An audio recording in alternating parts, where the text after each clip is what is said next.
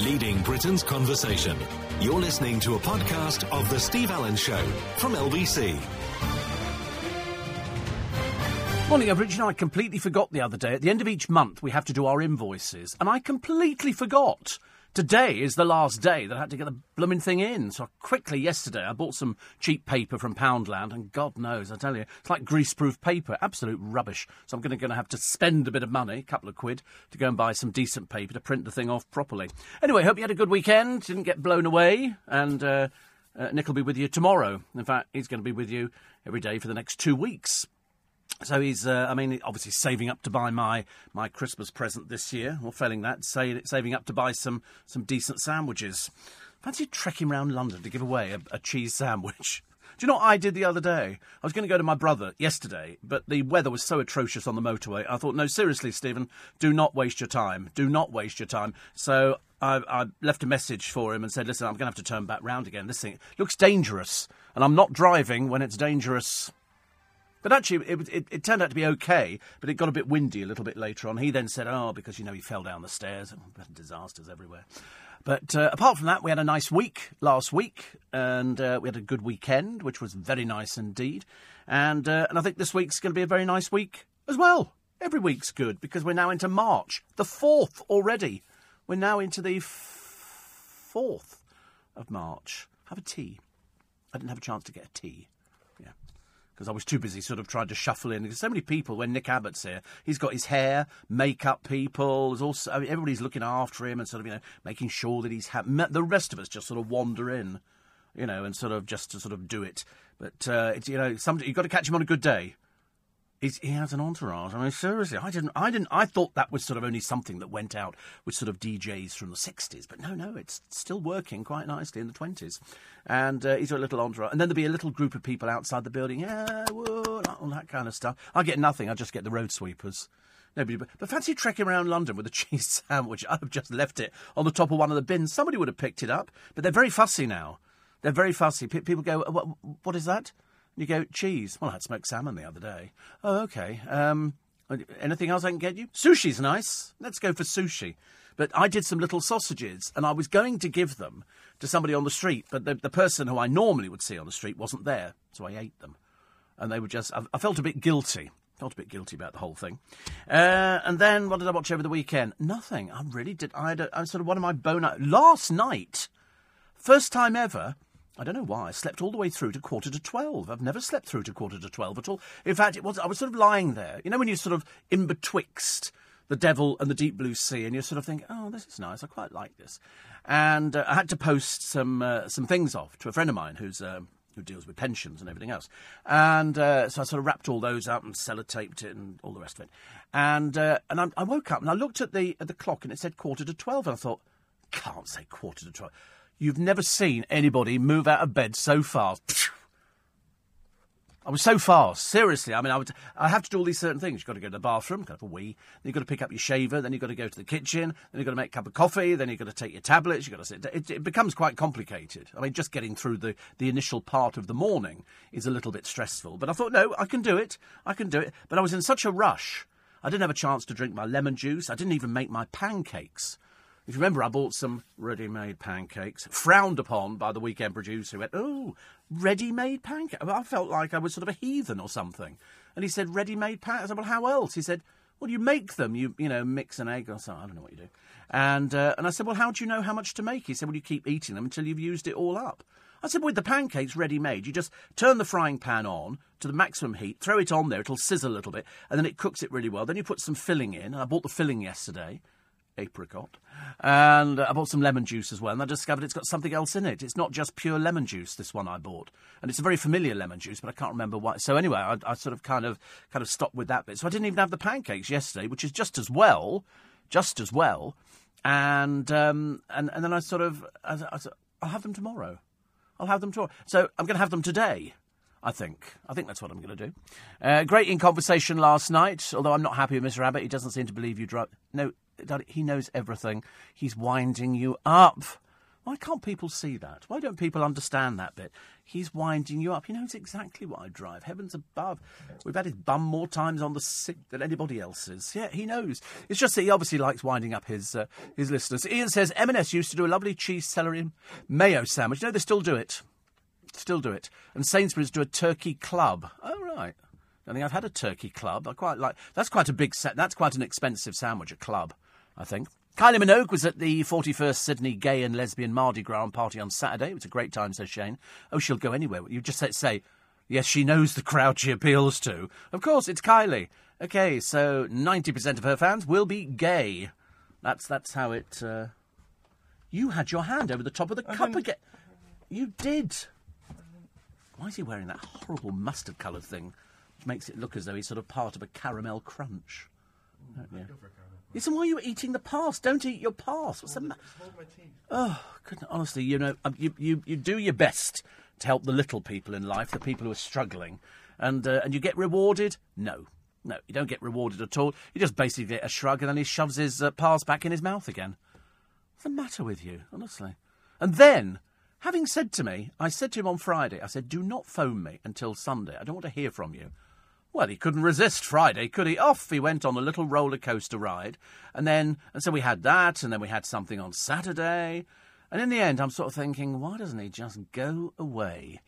You know, and then Sunday morning, hello, Sunday morning at seven a.m. early part, he texts in again, as if as if it was all about him, but it isn't.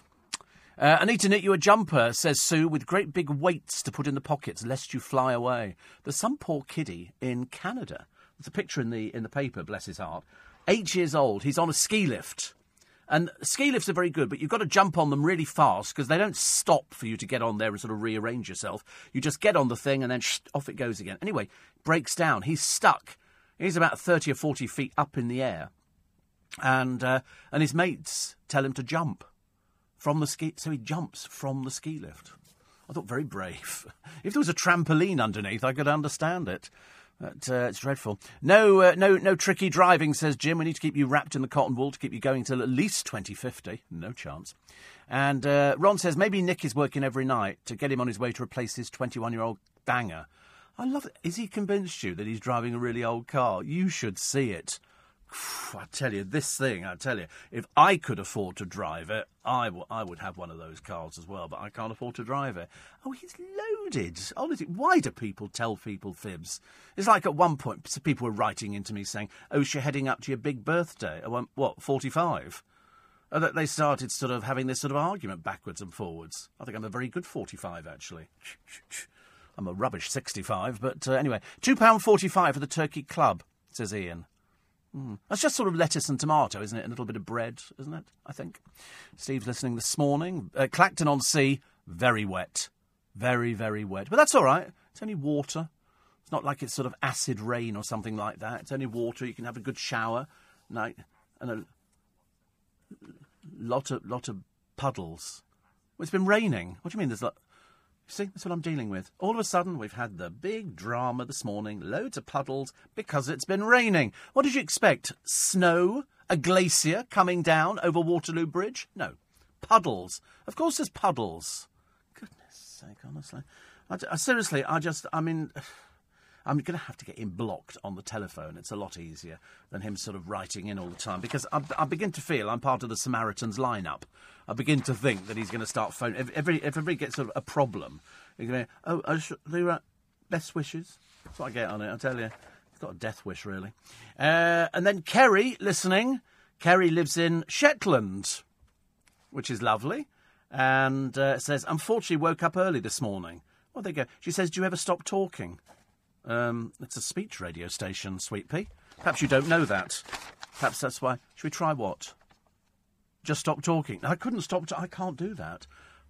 It's not very entertaining program. I have to keep talking. I get paid for talking, and uh, and that's. I love that. Does you ever stop talking? Of course not. That's what it's all about. I mean, you must. Perhaps, perhaps it's best that you're up there in Shetland, isn't it? Uh, and then Janice, she says, "Well, Steve, comma, She's obviously some sort of old secretary or something. You made me laugh sometimes, but you've let yourself down over Stacey Dooley. Wrong mate. Wrong mate. A little bit tacky, isn't it, Janice?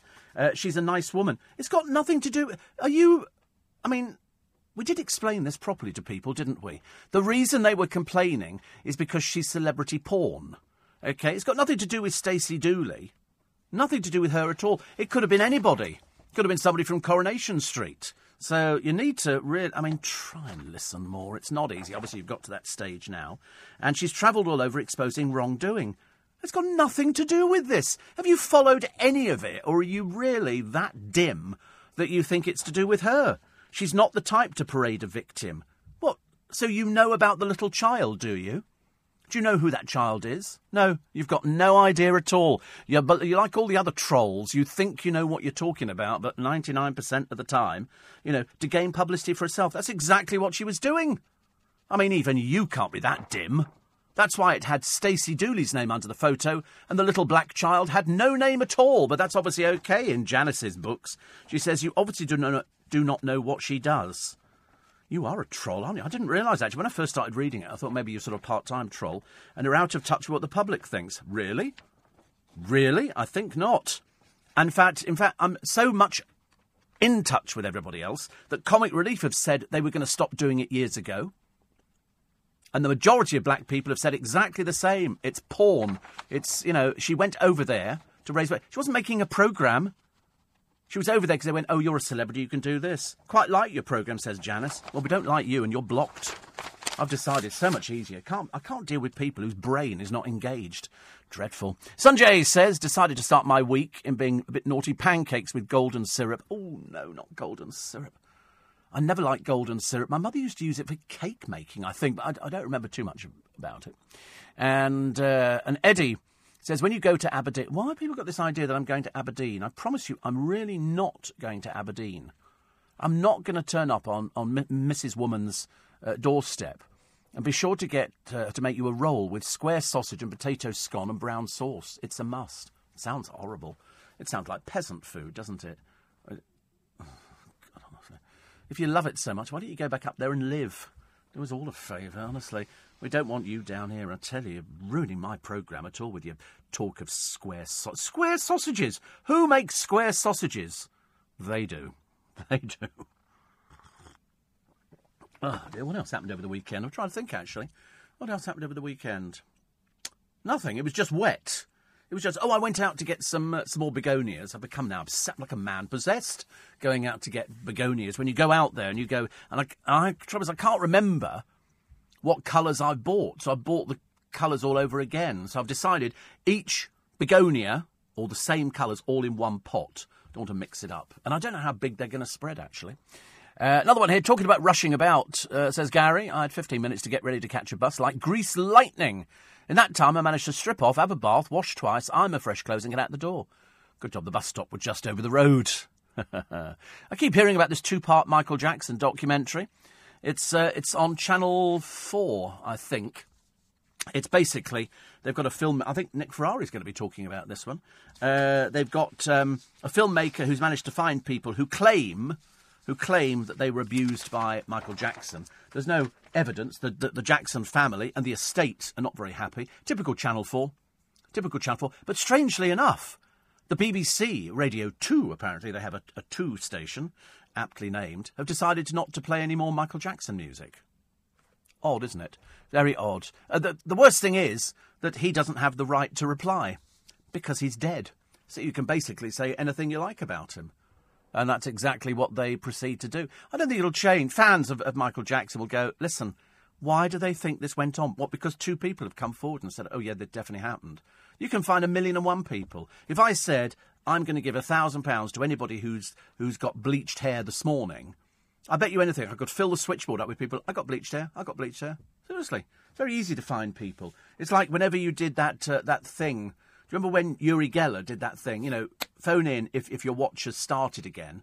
I could fill a switchboard. Fill a switchboard. People will, will say anything, absolutely anything. But because it's, uh, you know, because he's, he's not with us anymore, he can't reply. He can't reply. Families are suing Stephen Yaxley Lennon. God, that sounds a bit posh, doesn't it? Hello, Stephen. Over his refugee rants. That's the, that's the, the thug who wants you to call him Tommy Robinson for some reason. Wonder why? Because he probably feels embarrassed, I should imagine. Grace Jones wobbles down the catwalk at the age of 70. Barmy mad she is. Absolutely barmy mad. You remember her years and years ago? You can find her on YouTube. When she's sitting there, she's on the Russell Harty show, and uh, he interviews her and does, you know, a little bit of chat and all the rest of it. Then he turns to talk to somebody else on the programme. She thinks he's turning his back on her. So she hits him. A rather aggressive, talentless, talentless little woman. She's 70 now, and by God, she looks it. Iceland do square sausage slices, says Chris. Not in our one. We're, we're, we're southern Jessies. We don't have square sausage slices. How do you cook square sausage slices? I don't know. Yeah, fr- he thought the other day, Chris, he, um, he's, he, he can make his own kebabs, apparently, this one here. He, he wrote in to go, I can make my own kebabs. He's obviously got the complete machinery sitting in the corner of his little bedroom, that little bedsit, and and he sort of he turns and he sort of obviously doles them out the window or something. Who makes their own kebabs? Never heard of it. Do you mean you go to Iceland and you buy that that processed kebab meat and then you sort of stick it in a pita bread? Do you do that? What sort of kebab do you do? Oh, you just mean things square, sort of skewered. Oh, barbecue them. What, in your bedroom? Are you allowed to do that? You go. Oh, the terrace. Oh, there's a terrace. Good Lord above, honestly. Are the mullioned windows and sort of sentries and things like that? Very nice old house. Well, suits you down to the ground, doesn't it? Really, that that terrace, those terraces. Honestly, they must be delightful. And you have a little barbecue out there with some chums coming round, and they go, "Are you going to be doing the barbecue?" And you go, "Yes." And they go, "We'll eat elsewhere." It's always easier, isn't it, to go and eat somewhere else? Never, um, you know, if you haven't checked out the hygiene, don't ever go and eat at somebody else's house. It's the worst thing you can ever do. You go to barbecues, I have a good look round. If I don't see a certificate from the local council, I'm not eating anything. Is no, seriously, I think it's unnecessary. I want to try and maintain the status quo within my, my body that has served me quite well so far. I don't want to go and eat. I've seen the way people cook things on a barbecue. They've got flames up, you know, as, as high as the sky, and then they throw on a piece of chicken, and then it comes off all burned. When you bite into it, it's raw in the middle. Raw. No flames on a barbecue, please. Thank you very much indeed. Not supposed to have them. Uh, also, um, how one family is surviving without having televisions, iPads, or even mobile phones. But they do have deadly scorpions, crocodiles, and giraffes. Yes, it's another family who've gone to live in the outback, and um, and they love it. The kids grow up. I mean, to be honest with you, I mean, I'm, I'm a bit, bit scared about all of those sort of things. Even even giraffes, because they've got very long tongues, and they've got a picture of them. Sort of, it sticks its head in the window, and, and they they feed it. Very odd. And isn't it? How, how about this one? How about this one? You never guess this one. Who Wants to Be a Millionaire is coming back tonight. Okay, it's the start of the new series. And can you believe, I mean, I can't believe it either, that there's somebody who is up to the first million pound question. They race through all the questions. They're up to, for the first one in the series. Liars! Liars! Because who Wants to Be a Millionaire is a standalone program, so you can record them, and obviously, you know, the, the, the, first ones will be rubbish. There's no way that that person who gets to uh, to go for the million pound, they've done that for publicity purposes. So they found somebody halfway down the series. Most of it's probably filmed, I would think. Yeah, but he he, he did 14 questions, one after the other, got them all right. Yeah, exactly. We now know. Oh, sorry. Yeah. yeah, but you don't know if he's if he's going for the million pound. He does, and he doesn't get it. Okay, I'm just telling you that now. I've just made that up. I've just made it up. Why not? They're actually looking for publicity for the programme, but it's not the same without Chris Tarrant. I don't care what anybody says. Much as though I adore uh, Jeremy Clarkson, Tarrant was the one who did it. He he was so much better at doing it than, than you just can't have a replacement. You just cannot have a replacement. But uh, yeah, so the bloke's going to go for the million pound. I mean, what luck! What luck that that was the show that kicks off the series to try and get a bit of bit of cheap publicity. That's the only way you can do it. You're listening to a podcast from LBC. Morning, everybody. Monday morning, 4th of March. Uh, we don't do anything for 4th of March. 1st of the March, we do the pinch and a punch, and no returns, and pinch and a, a kick for being so quick. By the time we get to the 4th of March, nothing. Absolutely nothing. But I hope you're well, and uh, looking forward to another another week of exciting radio programmes. Uh, lovely jubbly. Only Fools, the musical, rakes in 8 million quid in advance. Seriously, I mean, that, that's, that's quite a lot of money. That means, because you need an advance with a with a West End show. You've got to have enough money to keep it going to pay the cast and things like that. Otherwise, you're in you're in dire straits. Now they've got eight million in the bank. That will now generate more money, and so well done. Well done to them. We did we did say it was going to be uh, good. Uh, Kym Marsh's agent still trying to pretend that her client's career matters to us because they're going. Oh, uh, she's she said she won't do. I'm a celebrity. Get me out of here. they don't want you, dear. They don't want you anyway. You're not interesting enough. There's no edge. There's no nothing at all. She's leaving Coronation Street. Kym Marsh. She was the one who was in the little group called Hearsay. I can't remember what their big hit was, if indeed there was a big hit. But uh, the other ones are sort of faffing around somewhere. Uh, Myleene's here, and then it was all, it sort of went a bit pear shaped after a while. I don't know why, but anyway. And so she's leaving Corrie. She's been there long enough, and she's now decided. These are the, these kiddies, the one who fell off the ski thing. He fell off the ski thing. Amazing, isn't it? All that high height up there. Don't Canadian kids look so much healthier than our lot? You know why? They're more, they, they do more exercise. We don't do very much exercise. You know, for them, they go out, they do exercise, they go, they're, they're going skiing. How many of us can go? Oh, I think we'll we'll we'll, we'll go skiing today. But it was a, it was a long way up. Frightened the life out of me. Look, look, drop, drop, drop, drop. And then they, they let him. I mean, I thought that was brilliant. It really frightened me, actually. I can't do heights. I can't. I, I, feel ill sometimes watching things on the television, but he, but he got up and walked away. So well done to him.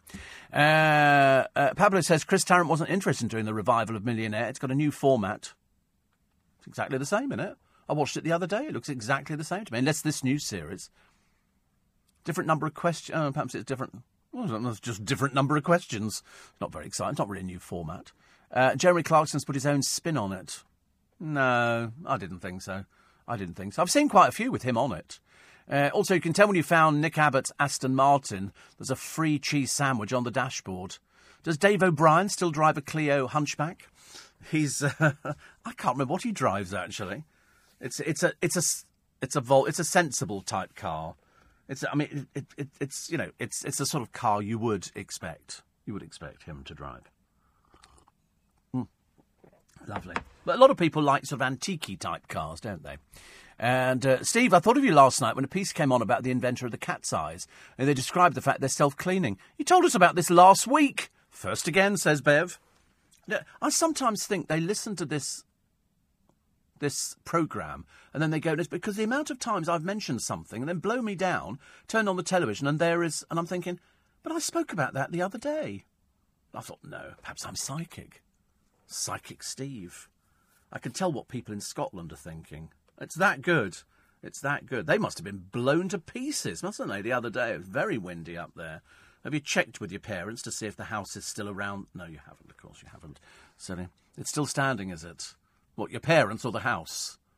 Goodness sake, honestly. Both. That's lovely. Have you, have you sent them something? No. Okay. David Beckham beaming in front of his because every day is a David Beckham. Hello, with that funny hair on his head. He's got a new LA Galaxy statue, although he didn't make much of a mark with them. Although the hair doesn't look much like the stuff that's on his head at the moment. It's sort of a bit sort of floppy. When was it that? when he was playing football. That was years ago. Uh, Vicky didn't look too happy either. God, she looked miserable. She's wearing her sort of trademark dark, I've got uh, conjunct- conjunctivitis uh, glasses. But she looks so miserable. Even all the papers have gone. You know, she looks really bored and really uninterested. Yeah, because unfortunately she doesn't like it if it's about somebody else. Not so good. Hearsay's big single was Pure and Simple. Oh, that was Pure and... Yeah, yes, I remember it now. I remember it. But uh, they didn't last very long, did they? And then Kym decided to sort of go into acting. Uh, and now she thinks she's done 13 years, so that makes her a proper actress. So she's going out there to probably have to do a reality show. Because uh, she's she's not really of any. She's not really made her. I couldn't even tell you what she does. I mean, does she run the pub in? Nobody knows here. We don't know anything about her. We just know that she was in Hearsay and she's been in Coronation Street, but she's never had any sort of big storylines, as far as I know. Whether they give one to sort of see her off, I don't know. Steve and uh, GMB today, apparently. Katie Price will be on about her dreary life. Two words. Who cares? Says Dave. I know. We're so bored. Well, actually, the latest thing in the papers, but they never ask her any of these, these questions. I've got all the questions for them, okay? She, she's thinking of taking her children out of school okay? Because everybody hates her because she's a foul mouthed non-entity. I mean, the language, because Kieran's girlfriend has got children at the school as well, and uh, unfortunately, Katie Price, the one who drinks a lot, uh, started effing and blinding in front of all the other mums. So, of course, they don't like her. As you can well imagine, she's deeply unpleasant. She's an old woman whose cosmetic surgery's gone up the spout, and, uh, and she doesn't really have anything going in her life. So she's going to take the kids, she said, out of school. But again, I bet you anything on GMB, it'll be the same old rubbish you've heard a million times before. Yeah, because the press never like get it right. No, you were drunk in control of your car. It's as simple as that. In fact, you seem to be drunk quite a lot of the time really. So I bet you anything she's going on there with Harvey. Has she told him that? I wonder if somebody on, on the panel would dare to be strong enough to say to Harvey, You know, she's going to put you in a home. and he'd be going, and, and then somebody would say, What do we say to that, Harvey? And then he's going to be saying the rude word again, which everybody thought was terribly funny first time round. Well, you know, you could just imagine the language in their house. I should imagine the other kids know all every word under the sun but uh, not not very pleasant at all. But I'd love to be that person on GMB and go, do you know Harvey? She's thinking of putting you in in a, in a home and just sort of letting you come home at weekends because uh, the kids are too frightened of you. That's what I'd like to see. But they won't, of course. It'll be the usual sort of sugar coated kind of interview. But I'm hoping Susanna will will kickstart. That's what I like to hear. You're listening to a podcast from LBC. Morning, everybody. Steve, listen to the talk on dementia with Scott Mitchell, who's Barbara Windsor's husband, as you know. My nan had dementia towards the end of her life, but I'm sure it was down to a man knocking her unconscious and robbing her. She was never the same after. I don't think anybody ever recovers from uh, from stuff like that. That's the only problem, isn't it? Where, where it comes from, I've got no idea, but uh, we've got loads of positive feedback. Scott. Uh, Barbara Windsor's husband is going to be running two marathons, a half marathon and a full marathon. So he's training three three days a week. I mean, frankly, I'm, I'm, I'm training to walk to the bus stop. Don't want to go any further. Thank you very much indeed.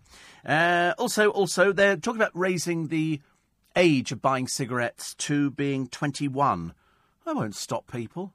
Why do they? I mean, you sometimes wonder the people who come up with these barmy ideas. They go, if we raise it to 21, then nobody under 21 will be smoking. Are you stupid? Of course they'll be smoking. Of course they'll be smoking. Shops will be selling cigarettes. They sell booze to underage people. Why wouldn't they sell cigarettes to people? They're not going to buy cigarettes not to shift them on, are they? I never understand why they. It's like, you know, the mayor goes, oh, we're going to have a knife amnesty. And you think that's going to work, do you? How is that going to work? I mean, let's make the age of, of consent 20. All teenage pregnancy solved. There you go. There we go. We've just brought in another law. That's fantastic. Uh, and the age of gay consent, 16 at the moment. Let's make that 50, shall we? You know, as, as if it's going to happen. It was stupid enough when it was 21, assuming that people sort of hung around till they were 21 and went, oh, good, I can have sex.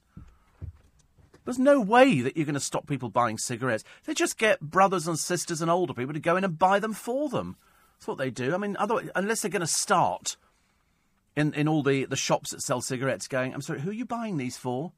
We've had stupid cases, haven't we? Really, really stupid cases where somebody's gone in to buy some booze in a supermarket and they've taken one of their, their children in. It'd be a father or a mother. And the person on the till goes, I'm sorry, how old are you? You go, what?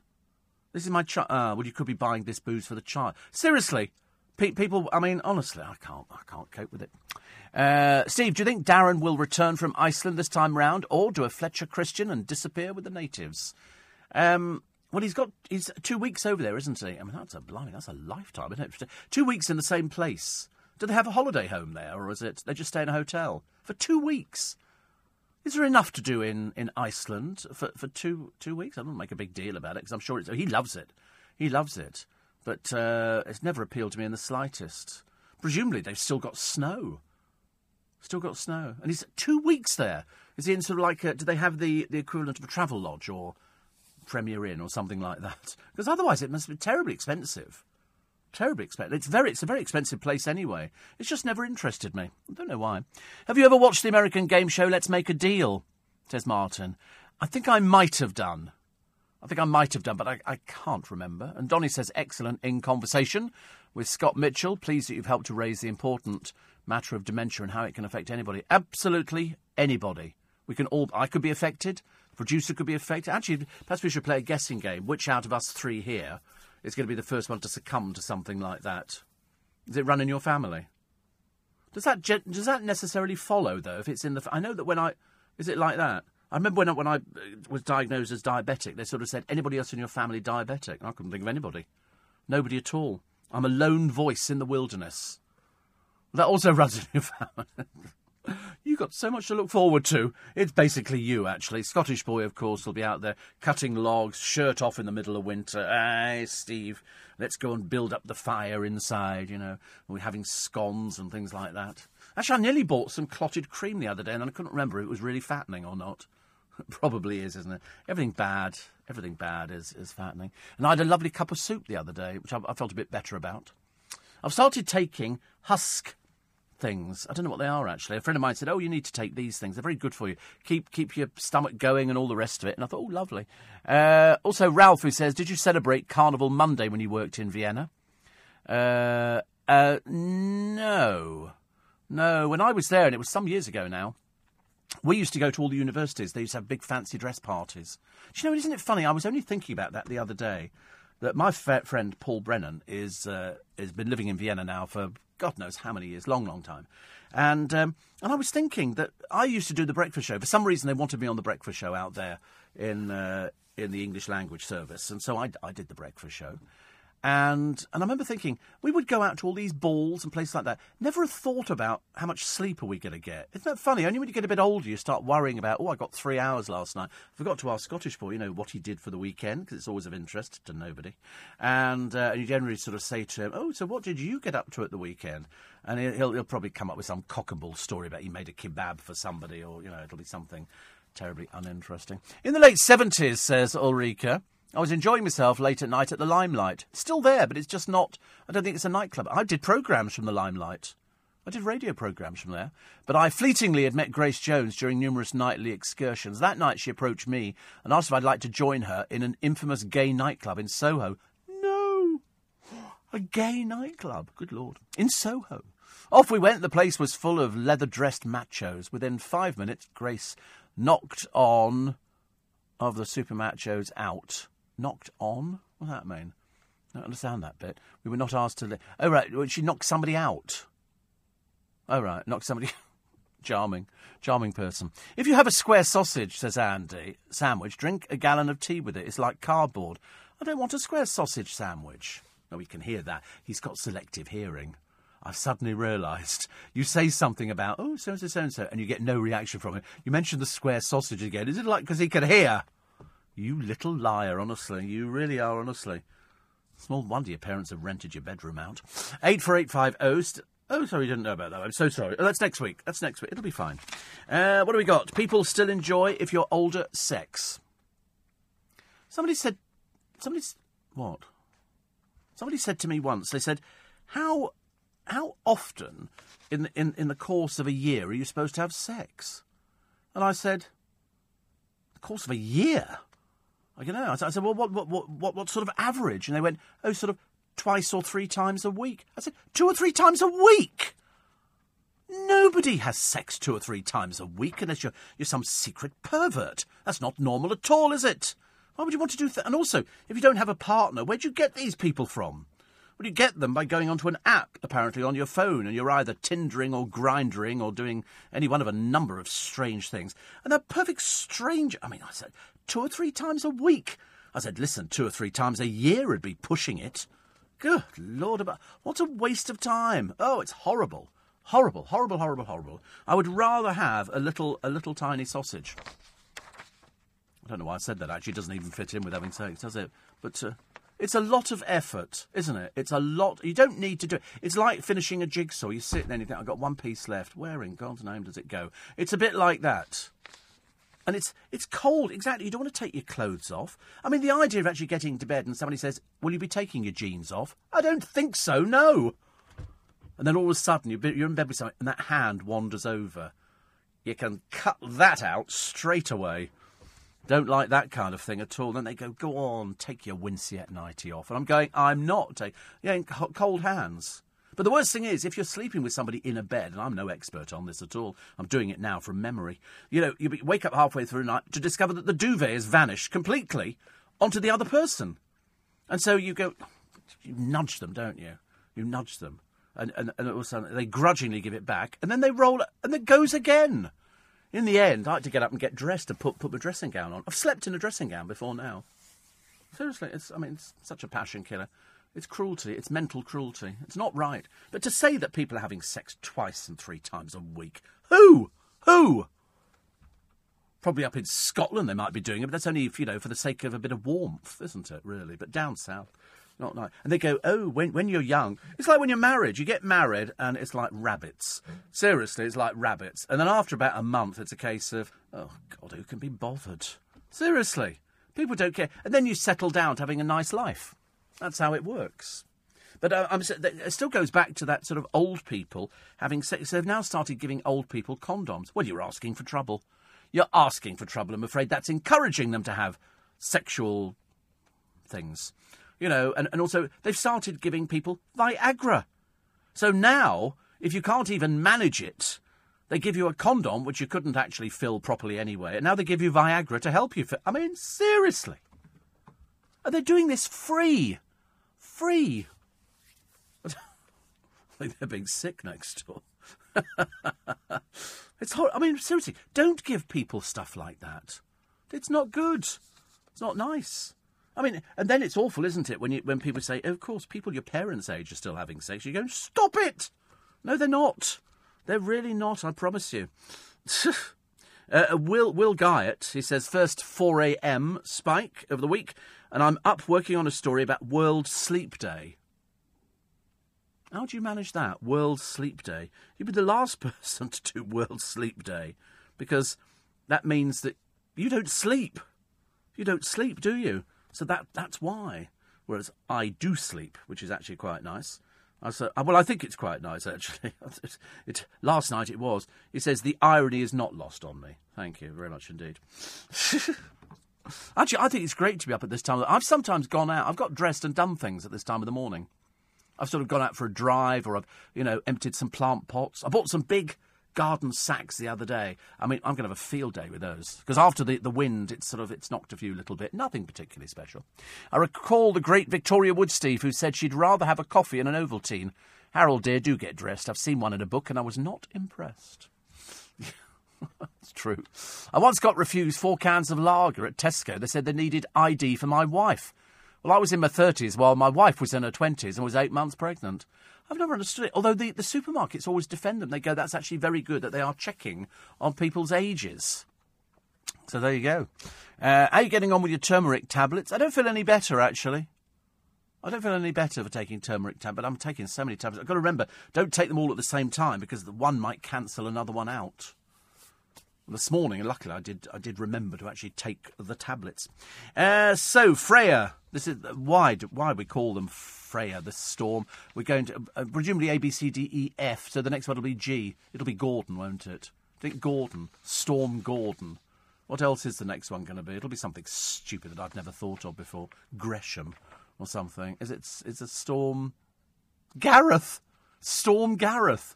But Gareth's such a nice name. Why would you think of something horrible like a storm? Gareth. So Freya and then Gareth. What's after Gareth? Hannah. Oh. oh. The one after that is Idris. How many Idrises do we know? One. Only know one. uh, anyway, so uh, just be, just be careful. Still a little bit windy. Uh, plus, plus, plus. Uh, the Burns survivor, who's the new face of Avon, and that's good news, isn't it? You wouldn't know you wouldn't know. Mind you, you wouldn't know I was burnt. You know, unless you'd see me with my clothes off, which is very unlikely. Oh, I don't know that. Why not? Let's push the boat out. What about Auntie Enid, Steve? Doesn't she have an impairment going? Oh, what, listen, what impairments has she not got? I mean, she's got all sorts of things going on. F- frankly, at the moment, it's uh, it's it's a blessing. She's on holiday, actually. She's on holiday. We sent her to Gran Canaria. She's she won't know. She won't have the faintest idea. You're listening to a podcast from LBC. Morning! See, we've struck a chord with the how many times a week is normal, apparently. Two or three times a week, says Jim. Are you sure they're not talking about pleasant dreams or a full English?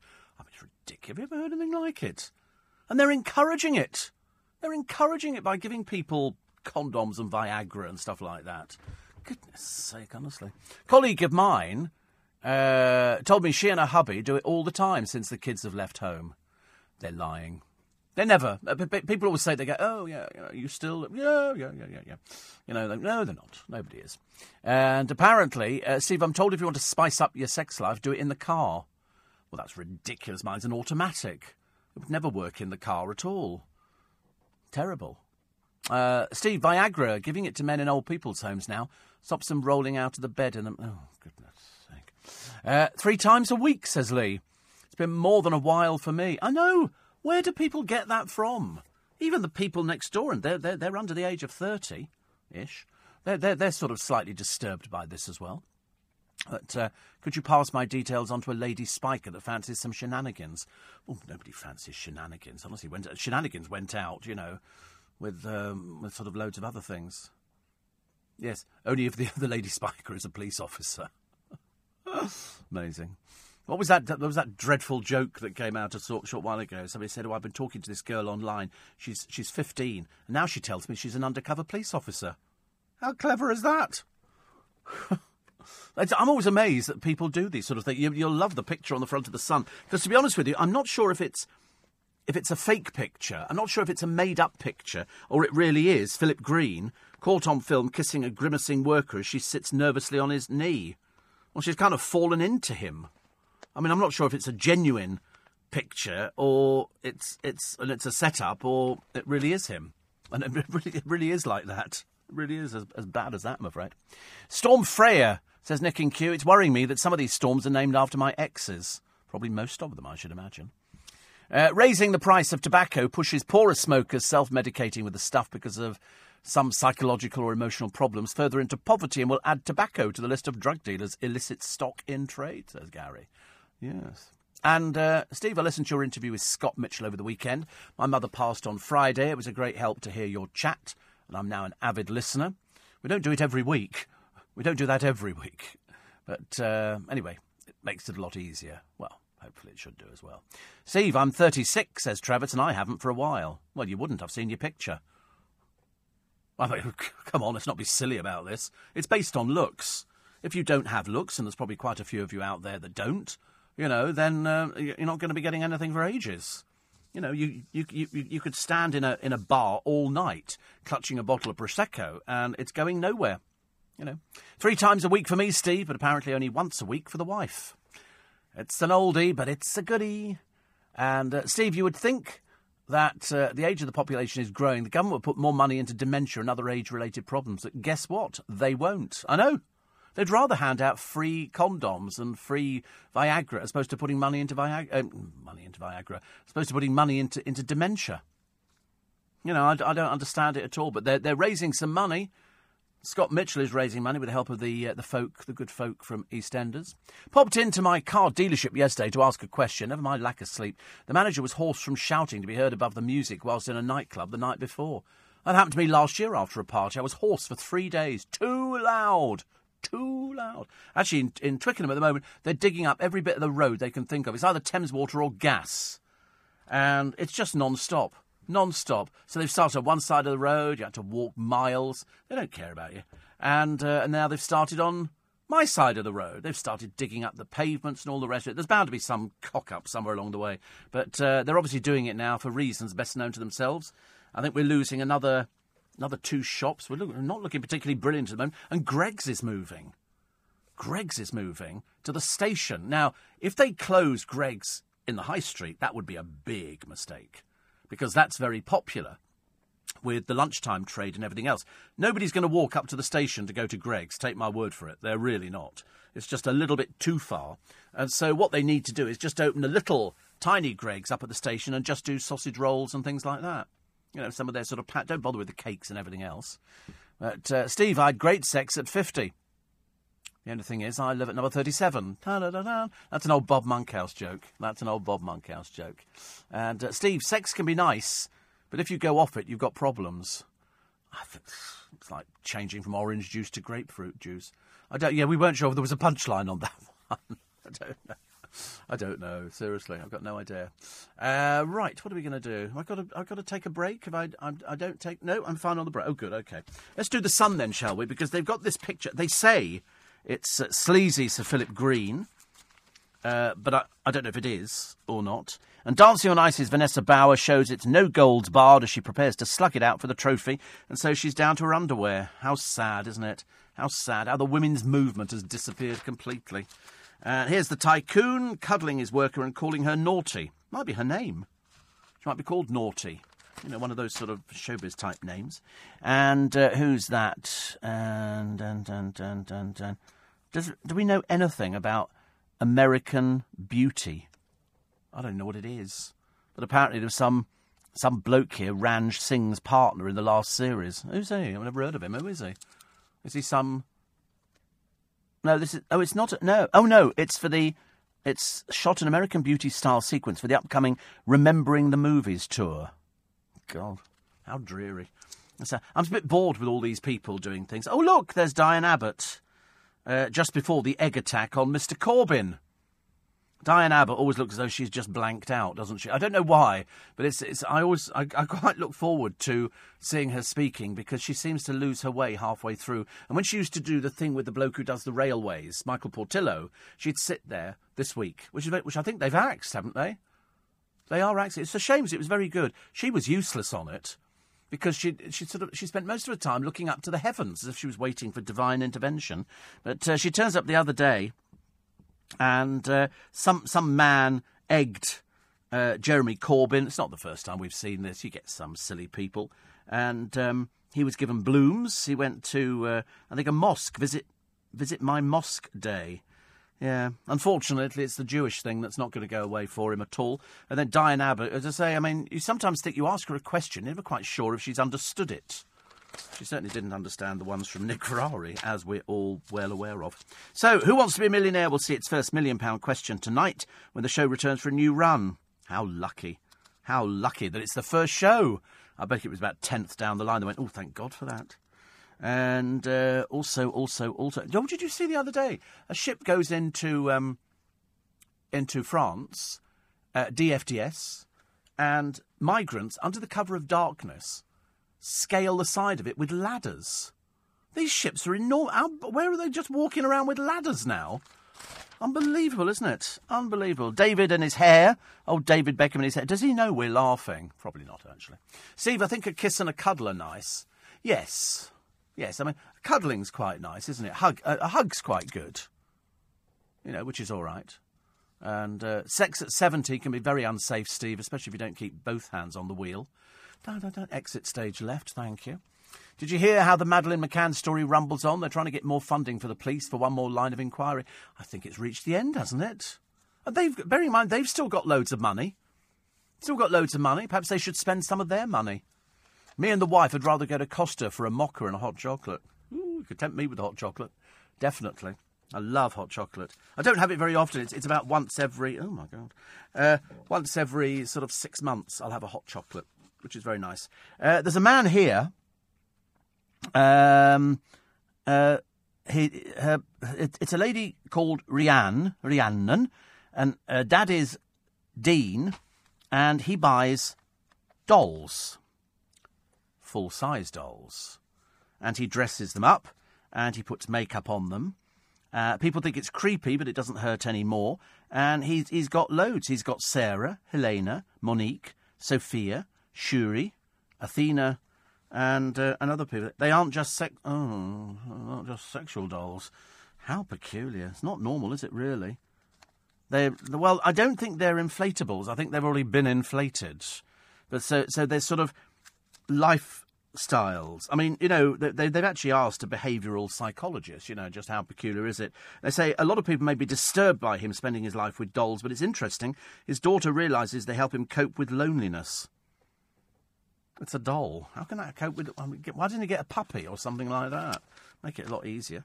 And uh, still to come as well, the Burns girl, who's the face of the Avon ads, which is good news, and a builder who won 76 million on the lottery has bought six supercars worth 660,000. Well, there's a couple of them I wouldn't even have classed as supercars, and in fact, the producer thought exactly the same. So we'll run through those the other side of the news. Isn't it lovely? A builder gets 76 million. So, however. Um, and the Dutch husband of the jihadi bride, Shamima Begum, wants them to be allowed to live in the Netherlands. He's the most compulsive liar I've ever heard. The Sky interview was a delight. You know, have you ever seen anybody being murdered? Oh, no, no, it's nothing to do with things like that. Oh, you've never seen homosexuals pushed off the top of buildings? Um, no, no. Ever seen people hanging? Um, I think I might have done. Yeah, of course you have. A liar. I hate both of them. Hate both of them. News at five. Here it comes. It's LBC. I'm Steve Allen. Back in a few minutes. You're listening to a podcast from LBC. Morning, everybody. Nice to have your company. Welcome to Monday morning, the 4th of March. And if you're celebrating your birthday today, many happy returns of the day. Still a bit, uh, bit dreary the uh, the weather. Dennis says I agree. Music and TVs in pubs are too loud. Nice to go to a Wetherspoons and hear yourself talk. They have TVs, but only on the news channel with subtitles and no volume. Yeah, I mean, to be honest with you, I remember going to a nightclub once and trying to find a quiet room where you could actually have a conversation because you can't hear yourself. Small wonder we all go deaf. Sorry? Small wonder we all go deaf. As for Nookie, when I was in my 20s and living in London, it was two or three times daily. Lord above. Daily? Lord. I mean, that, that's, that's provoked raised eyebrows next door. And they're the sort of people who probably got the energy for two or three times daily. But uh, frankly, who can be bothered? Seriously, I'd rather make toast. Not, not instead of, you know, or during or anything like that. You can try doing it to a metronome, I was told. then apparently not. Back in the day. No, what? Sorry? Toast is in I know. it's bizarre, isn't it? Honestly, the things people worry about. Steve, back in the day, were you a cuddler or a cuddly? A cuddler or a cuddly? Oh, I don't know. I don't know, actually. Probably neither. Probably neither. I mean, I, I appreciate the fact it's, it's, a lot better to do that now. It's a bit, it's a bit show busy to do sort of cuddles and sort of kisses. So, was I a cuddler? I don't know. I might have been. I might have been. I wouldn't like to swear to it. Wouldn't like to swear to it at all. So, splashing the cash, the lotto winner, he spent £660,000, but it doesn't matter because he got 76 million and where he comes from you can buy the entire county. It's in Boston in Lincolnshire. It's so cheap up there. His house, they say, is worth 700,000. It's got a triple garage, indoor pool, gym and is set in 2 acres. Nothing like that down here at all. 700,000? Good lord. I mean it's lovely. So he's bought this Nissan what's it car at 20 grand, a Mercedes C63S for 70,000, a McLaren 540C 128,000, a Porsche 911 Turbo 121,000. He's got a 6,000 pound white van because he's a builder, and he's also got uh, what was the other one that he's got? He's got a Ferrari 183,000, but then he's got 76 million. That's the whole idea. You see, I, I never worry about people who have all this money because you think buy as many cars as you want. There's no point in doing a lottery and getting 76 million if you're not going to enjoy yourself. That's the whole idea. You know, when people say, oh, it's not going to change me, give it back. The whole idea is for it to change you. That's, that's, that's the way it should be. People should be very happy that they've got that money. You can go mad. You can, you know, he, he probably thinks he's living like a millionaire because he's got all these flash cars. The only people who are living like millionaires is an insurance company, I should imagine, because the insurance on some of these must be astronomical. Astronomical. But, um, his, uh, his, son Jamie also appears to have benefited because he's he's got a, a Range Rover. They've got seventy six million. God, if I had seventy six million, I'd be out there spending it. Of course you would. That's the whole fun of it. No point in just sort of sitting on it going, oh, I'll think about it. I mean, think about it and obviously get some advice. But to be brutally honest, I mean, he's, so he's got one, two, three, four, five, seven cars. Wouldn't like to imagine what his uh, his bill with Admiral could be over the year. But I love the idea that his home in Boston, and there's a picture of it, sort of bit bit sort of low low level type place. It's got an indoor pool, a triple garage, and is set in two acres. Oh, and a gym. That means they've got a room with, with gym equipment in it. But that's that's what he wants to. Oh my lord! Don't look in the paper today. Don't look in the paper. Up in Blackpool, 195 naturists stripped off to get onto the roller coaster and uh, they shrugged off temperatures as 10 degrees centigrade as they set a new record for most naked people on a roller coaster. The, the, the thing, so there's 195. The last one was 102 nudist people on a ride set in Southend. Well, actually, you don't have to ask too much in Southend. Can you get your kit off and go for a ride? They love things like that. But 195 naturists and volunteers. And then there's a picture of them. Why is it always the unattractive people who want to take their clothes off? Where's the good looking people? There's nobody here. Nobody. Mind you, they haven't actually shown you 190. That's quite a lot, 195 people, isn't it? All naked at the same time. Oh, dear. I bet the first drop's the worst one ever. You know when they say, oh, it doesn't matter, I can't tell you. Uh, Steve, did you do it a lot when you were young and virile? I'm not prepared to discuss things like that. You'll have to discuss things with my psychiatrist and doctor. I saw an advert on TV yesterday for LBC. Uh, Nick Ferrari was on it. So was Eddie, Nigel, and Dave O'B, but no Steve Allen. Whoever made that ad wants sacking. How can you advertise LBC without the main man? Ah, but don't worry. I look at my audience figures. That's all I say. Look at my audience figures. uh, Steve, I'm not ready to give up on sex yet. I've got my duty to those lonely housewives. It's the milkman's code, says Kevin. And you've got to keep some stereotypes alive. I bet when Camelot phoned the builder lottery winner asking when he can collect his cheque, he didn't answer, mm, can't do anything till next Thursday.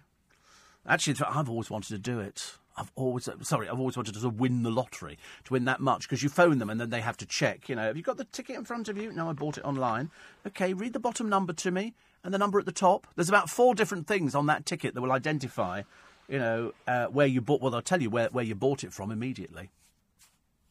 You know that that's the way it uh, that's the way it works.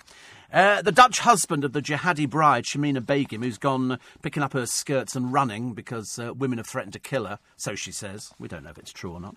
Um, and her husband uh, hopes to return with his wife and baby, so he's obviously out of uh, out of prison. This is a guy called Yago. Uh, he claims he's turned his back on ISIS. Yeah, these people lie through their teeth. He won't have turned his back on ISIS at all because he knows by saying that that uh, he would then be a target. So he's he's lying absolutely. And he says, "I understand the privileges I lived with. Of course, I'd love to go back to my own country." And of course, and then he was asked about having sex with her at the age of fifteen. Oh, um, might have been, he said. might have been. That's what paedophiles look like. Here he is. Here he is. He told the BBC it might have been a bit better for to wait a bit, but she didn't. She chose to get married. So Begum's been stripped of. Brit- We don't want her back. I think she's a compulsive liar as he is. Show no remorse whatsoever. Another Brit ISIS bride has told ITN the failed Syrian caliphate will fight on. The unidentified woman said food was scarce. Good. Well, there you go. There you go. Perhaps you'll just starve to death. We don't care. We really don't care. As long as you stay there, do what the hell you like over there, and you can keep uh, Begum and her dreary husband. I mean, seriously, it just makes you mad, doesn't it, really? But uh, what can we do about it? Christina Aguilera is going to give her first live shows in the UK for 13 years. Is she a huge star anymore, Christina Aguilera? Can you name three of her singles? I don't think I can. In fact, I'm pretty certain I can't. Pretty certain. This chair's shrunk. Never mind. And here's, uh, here's Perrie Edwards. Perrie Edwards is pictured in a, a racy black outfit, leaving Bunga Bunga in Battersea. I've never even heard of it. What is it? Is it a restaurant or a nightclub or something? Bit of both. Oh, right. Oh, near Battersea Bridge. Wow. How do you know? Oh, you've driven past. Oh, right. Has it got the word bunga bunga written out? Oh, it has. Oh, how funny. How funny. Uh, also, Megan Barton Hanson, the most boring person in the world, very dreary, flirted heavily with Wes Nelson. It's, it's a fake relationship, you know, fake relationship, so they will be getting back together very, very shortly. Uh, Katie Price thinking about taking her children out of school. And uh, this is after she screamed obscenities. It's a pathetic, isn't it? it? It's almost like watching the, the collapse of somebody with no talent whatsoever, apart from, you know, cosmetic surgery and telling lies. And that's all she does. There's nothing really going on in her life, so I can't wait if she turns up on the telly this morning for Susanna to say, So let's ask Harvey how you feel about being put into care. Because that's what she's thinking of doing, because she can't cope with him at home. And yet it was only a short while ago she wanted to adopt somebody. I don't mind if it's a disabled child from Nigeria, she said. However much uh, that sounds patronising. Uh, also, off her race, this is a, a, girl pictured collapsed on the floor as a student racing bash. This was at Newcastle Racecourse, and uh, it was just, I don't know what they were, drunks. Very bad drunks, I'm afraid. Uh, also, um, a foreign nurse has been banned because her English was so poor it put patients at risk. Well, obviously, I mean, of course she's got to be banned. You can't have somebody who doesn't speak the language. That would be a little bit stupid. It's like going to work in Germany and they go, oh, "Do you speak German?" No, no. Steve, read the blubber coaster in Blackpool. What happens to loose hanging busts on the first drop? Says Dave. Well, they they hit the ground first. They hit the ground first. And uh, Carol, says, uh, after doing my research on the leaving Neverland subject on various internet sites, I believe one true fact is young boys' parents' ambition to be near fame and wealth. Uh, this mattered more than their children. It'll be interesting to know if people will choose to believe what they hear, what the two men say, or read what the two men did, says Carol. I mean, I don't believe it. I just don't believe it. But then people tell lies now, don't they? Because it makes them famous. You know, somebody would be famous by saying, oh, Michael Jackson did this. He's dead. He can't respond. You know, people tell lies, surprisingly. You would like to think that they don't, but they do. Listening to news about Madeleine, it occurred to me she was three years old when she disappeared. If she's still alive, she'll be 15 in May. I'm wondering, will she ever have any memory of her parents? And if by chance she was found, would she even want to go back to her original parents? I don't know. I don't know. I mean, is she speaking? Is she still alive? They don't know. They keep hearing every time the uh, the McCanns want more money from the police. They ju- the, the, the, police seem to come up with something. We're still waiting you know, th- this is our best possible lead yet. Okay. So, you know, why why is it not working? Well, because basically they haven't got anything to go on. They've got nothing. Absolutely nothing at all. There's no clothing, there's no CCTV. She vanished. Which, of course, she quite clearly didn't, but she has done. So much so, they've been looking for, what, 14 years, 10 years, 12 years. Whatever it is, they're never going to find her again because they won't know who it is. She could be, if she was taken away, by somebody, which is what they all seem to be going on. But they've got no proof of this. This is their best guesswork. It's a case of she'll be speaking another language. She won't have any knowledge of, of sort of parents beforehand. She was three years old. Definitely not. I still maintain that I think she woke up, like most kids do, in the early hours of the morning. Your parents go out. When my parents had dinner parties, they didn't go to restaurants in those days. They had people round at home, and you could hear that sort of mm, That little sort of buzz of talking and stuff like that. She wakes up and hears nothing because she's been dumped alone with the other two, and I think she goes off to see where, she, and I think she wanders into the road, and I think she gets hit. I think she gets hit, and then somebody decided, I think, to take her away then, and so that's what I think happened to her. But there again, mine is as good a guess as anybody else's. The, the, the one thing that we can all agree on is we don't know. Uh, Steve, I'm 60 this year, and my gorgeous wife of 34 is keeping me as fit as a fiddle. Whoever said you should never tinker with an engine when it's running well, says Patrick. Oh, we're all at it this morning, aren't we? Uh, glad to be back, uh, says Gary. It struck me that Scottish Boy is to you what Roz is to Fraser Kane. Fra- Frasier Crane. Who's Roz? Which is Roz? Is she the, the one who works in the radio station? Oh, right. Uh, well, you could be right. Is he also sex mad? Absolutely not. Absolutely not. No, seriously, he's taken up knitting and tapestry, cushion covers, and he's very happy. He's doing those, you know, for sort of people who need them. And I think he's knitting a shawl. You're doing a shawl, aren't you, for your mother? He's doing that as well. You know, so he's, oh no, we're, we're completely different. In fact, we couldn't be more different. He's much taller than I am. Uh, Steve, I moved to Paisley 10 years ago, so I've not had sex for 10 years in Paisley. We don't know about that. The gene pool has sort of atrophied here, and I don't fancy short, round people who all look the same. Pa- Can you say that about people in Paisley? I fancy going to Paisley. the truth. I fancy going to Paisley. I really do. You're listening to a podcast from LBC. Morning, everybody. 20 past five, nearly, give or take, a little bit. Steve, if you won £76 million, how'd you get a bank account to hold it in? Or do the lottery people help you with that? Well, it's uh, it's uh, the the Camelot's bank is Royal Bank of Scotland. So with 76 million, you'd probably open up an account with Coutts or Drummonds or any one of a number of the, the big top banks because they're all owned by Royal Bank of Scotland. So that's what I'd do. I'd, I'd move my stuff, which is with RBS, move it over to Coutts. And uh, and that's it. It's, it's not physically. It's just it's a number on a piece of paper that's transferred over and uh, and that's what would happen. And they do offer you advice. That's the whole idea. They don't just sort of send you the check in the post. Oh no no no no no no no! It's far more sophisticated. Firstly, when you phone them up, they'll go, "Do you need some money now?" They they, they can send somebody round with a couple of thousand to keep you ticking over because the idea is you want that money as quick as possible. It's been won, and the money's sitting there because they've already had it in before they've dished out the prizes. So they, they have a team of people, and they will they will look after you. But not everybody wants the advice. Odd, isn't it? You would think that people would want the advice on what to do with 76 million. And they say, listen, you can invest it here, you can do this, you can buy your houses, buy everything else, but, you know, you want to make it last for the rest of your life. Not like that thick bin man who luckily wasted it all. I mean, that was the happiest day of everybody's life, I think. Not that windy in Brickhouse, Steve, because my outside bin is still standing up. I suspect all the road and pavement works everywhere, here too, are down to councils suddenly needing to use up their budgets, says uh, Jane. Well, round Twickenham, they've dug up every bit of pavement there is to dig up. Never seen such. And also, they just leave it sitting there for days. Nobody seems to be working on it, which also infuriates me.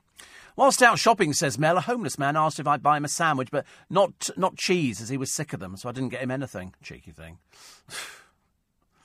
Mind you, cheese can be a bit boring, can't it? But I quite like it. They did one. What did they do one in, in Marks and Spencer? I think they did a an egg sandwich with uh, with salad cream. Egg and salad cream. Well, that was quite nice, actually. I quite like. Then they stopped doing it. They do all these things where they go, "Oh, we'll do it for a little while," and you think, "Well, why don't you just do it permanently?" It's like when you get McDonald's, they go, "Oh, we're, we're now trying different buns and stuff like that," and you go, "Okay, that, that's good," and then they go, "Oh, we're only doing them for a limited period." Why? Why? What's the matter with these people? And uh, Steve, because we only have the one image of what Madeleine looked like when she disappeared, do you think you still have people ringing authorities? Yes, yes, of course. That's where they get it from. They get it from, from the barmy mad ones. You know, it's it's a case of, you know, uh, have you seen? Yes, I definitely saw it. And when she saw me looking at her, she she turned away with the man she was with, and they, they scuttled off. It's the usual sort of rubbish that you hear from people who've had a few sherbets, I'm afraid. But that is the only one image. Although we've had some images made up. There have been people saying this is what we think she would look like. Now, but you don't know. She might have eaten a you know a small horse and been absolutely enormous. You wouldn't know. I personally don't think that she's still alive. I personally don't think she's still alive. But you're never going to know. You know, if you live to be 150, you will never know whether or not she's still alive or she's not. Because I normally, you know, if they haven't found somebody within 24 hours, 48 hours, they're normally presumed dead. It's very, very rare that somebody comes back after the police have been searching. In this particular case, you're looking for a three-year-old child. A three-year-old child. You know, anybody could have uh, could have taken her. She'd be speaking another language. She could have dyed her hair. It could be all sorts of things. It could be all sorts of things. And uh, Steve, I've been in the wilderness of living. Good to be back, says Francesca. You haven't changed. Oh no, I don't change. I just keep going on. Actually. Uh, Steve, the McCann should have been done for negligence after leaving their daughter alone so they could go for dinner. But, the tr- but that's the, the old argument, isn't it? That's the thing that comes up every single time. If only, if only they hadn't done this, if only they hadn't gone off. And they might be one of those families who regularly went off and left the children while they went to eat. I don't know. But they, they have to live with that for the rest of their life. That's how it's going to be and uh, and they'll never they'll never get over it. I shouldn't think, but they can't have closure on whilst the government still keep pumping money into it. I thought we are rapidly coming to the end now, where they've said no, I don't, I don't think we're going to be putting any more money in. I think the McCanns have got nearly a million pounds sitting in a bank account, so let, let them pay for it. You know, it was nothing to do with us. Why should we have to pay for something that was not of our making? But as I say, they, they have to live with it. Steve, can you imagine that roller coaster in Blackpool full of all those naked people? Every time it went over a hill, Hundreds of bare bottoms would lift off the seat momentarily. Must have sounded like a round of applause as they hit the seats again. All those unrestrained boobies feeling G force and then zero gravity. I bet there were a few black eyes. And then, of course, they'd have had to clean the entire roller coaster afterwards. You can't have people sitting on there with their bottoms. It's not right, is it? Gary says, if I had 76 million quid, I hope uh, I'd use at least some of it to set up a business directly creating jobs for people. Yes, I mean, I, it's listen until it happens, and it's you know for ninety nine point nine percent of us, it's never going to happen. But it doesn't matter. You can dream. You can dream.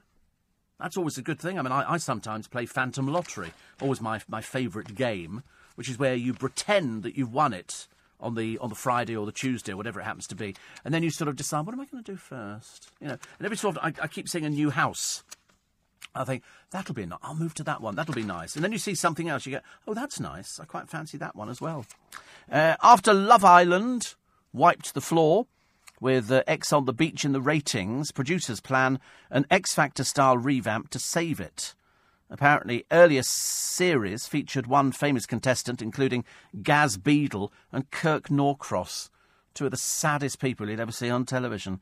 Uh, a telly source said, that'll be the producer, uh, they want to shake up the show, so they've They have grand designs on an all-star version filled entirely with celeb ex-couples. What? Sort of like, um, like, like the Beckhams? No. It'll be more like Gemma Collins and Fat Arge. Wait a minute. P- P- Peter Andre is eminently. P- Peter could do that. He, he was doing this food program the other night. I wasn't. I wasn't sure who was actually the most boring, him or Nadine Dorries. Very difficult to tell. My God, she's an attention seeker, isn't she? Poor soul. Anyway, most of these people they're finding will be from former reality shows like Geordie Shore, Towie, and Made in Chelsea. We've seen everybody from Chelsea. Don't give us the bleach blonde one who's gone bald, or, or Hugo, or any of the, or the um, the other one who's decided to get married to this boyfriend who's been looking uh, Lockie or something. I can't remember anyway. You know, no. Can we have some new people? Some new people. Uh, do you know that Jeremy Kyle uses Botox? I didn't know that. They've said that uh, he's no stranger to Botox, readily, uh, readily admitting he uses it to stay looking youthful. It's not working, mate. It's not working. You look old. I didn't realise. He's turning in investigative journalism uh, for the Kyle Files in six shows covering sex for rent, moped crime, alcohol, landlords, facial injections, and knife crime. Sounds rivetingly boring, I'm afraid. We've seen these shows a million times before. And, um, and Alison, this is uh, Alison Hammond, thought that she might have been allowed to do a little bit of presenting on this morning, to just having the little bits where they send her to try and fit through doors. And um, and so she, she tweeted Pip Schofield to say, you know, I, I could do it when Holly's away. He didn't even reply to her. Which I thought's not like him at all, but I don't think it would be his decision and uh, and they went for Rochelle, so everybody was fairly happy, I think. Uh, also, uh, famous and fighting crime. Why Penny Lancaster, Sandi Bogle, and Katie Piper. I like Katie Piper. Sandi Bogle's a complete waste of space. And seriously, it's ridiculous. Uh, also, also, also, they've got other people here. This is uh, Nikki Graham's coming up with something, and it's Game of Thrones Nathalie Emmanuel as an interesting group of friends. Some uh, lights turned up. Vin turned up. Vin, Vin Diesel, Henry Cavill, Nick Knowles, and Nikki Graham. Now that's what you call a mixed party. And also, my guy's girlfriend has sent me Gaga. And this is a bloke in the paper today. His name's James. James looks like he could be a model. His best friend is called Jade. She's 20. And he said, Jade and I are not sexually attracted to each other and never have been. So there you go. But Plum is his girlfriend. Yeah, I know, I know. I've never heard of anybody called Plum either. I rang Jade and asked her straight out if she and James had ever hooked up. Oh dear, the jealousy is uh, take, they, they have, you know, they have Plum. I'm just saying that to wind you up because you, are a little bit like uh, like Jordan. You just have to tell her that the person she's seeing is uh, is seeing other people at the same time. And uh, and as she said only a couple of weeks ago, she wants to dump the latest boyfriend, but she wants to do it on, on television on her program. She thinks it'll be good for the ratings. Thinks it'll be good for the ratings. Unfortunately not. Uh, Anthony says, if I won 76 million, I wouldn't be able to resist going into my local Santander. When the assistant says, yes, sir, can I help you? Reply, yes, I'd like to deposit 76 million into my current account, just to see their face drop. Yeah, but you don't, you don't end up, you just end up with a cheque that you can frame and put on the wall. The other thing will be just done by a transfer, won't it?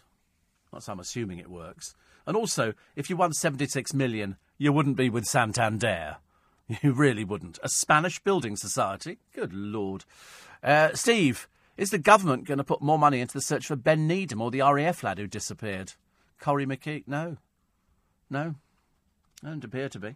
For some reason, you know, Madeleine McCann struck a chord with them and they're kind of stuck. Although, uh, what they're doing, I've got no idea. Uh, Steve, I haven't heard much of GC this morning. They better mention the fact she's now got police protection. No, she hasn't. No, she hasn't. Honestly, don't tell lies. The police had to escort her off her property. It's not police protection. She's Gemma Collins. She's got her own private little team. In fact, all Arj has got to do is lie down in front of the stalker's car or something, and that's it. That'll solve the problem straight away. You'll have to listen to my little bit extra today which you will find if you go to lbc.co.uk and download the app. And then you get my little bit extra every day where we're a little bit naughty. But sometimes it's available just after the show.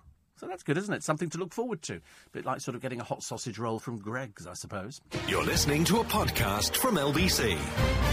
Morning, everybody. Nice to have your company. Welcome to Monday morning. Darren says, What the dickens is going on in Blackpool? Naked people on the roller coaster? Well, it's it's to um, to sort of challenge the last. I didn't even know that it was in the Guinness Book of Records. How many people naked on a roller coaster? 195 they got on this one, and uh, the best one before that was 102. Who'd have thought? Who would have thought? Uh, so so so so so. Only uh, Fools the musical which we talked about first on LBC ages ago. Uh, it's raked in eight million. Uh, David Beckham and the miserable wife. Hardly anybody turned up for this thing.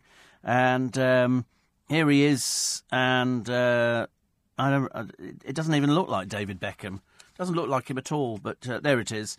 As I say, because the, the new David with the new hair, of course, is quite hilarious.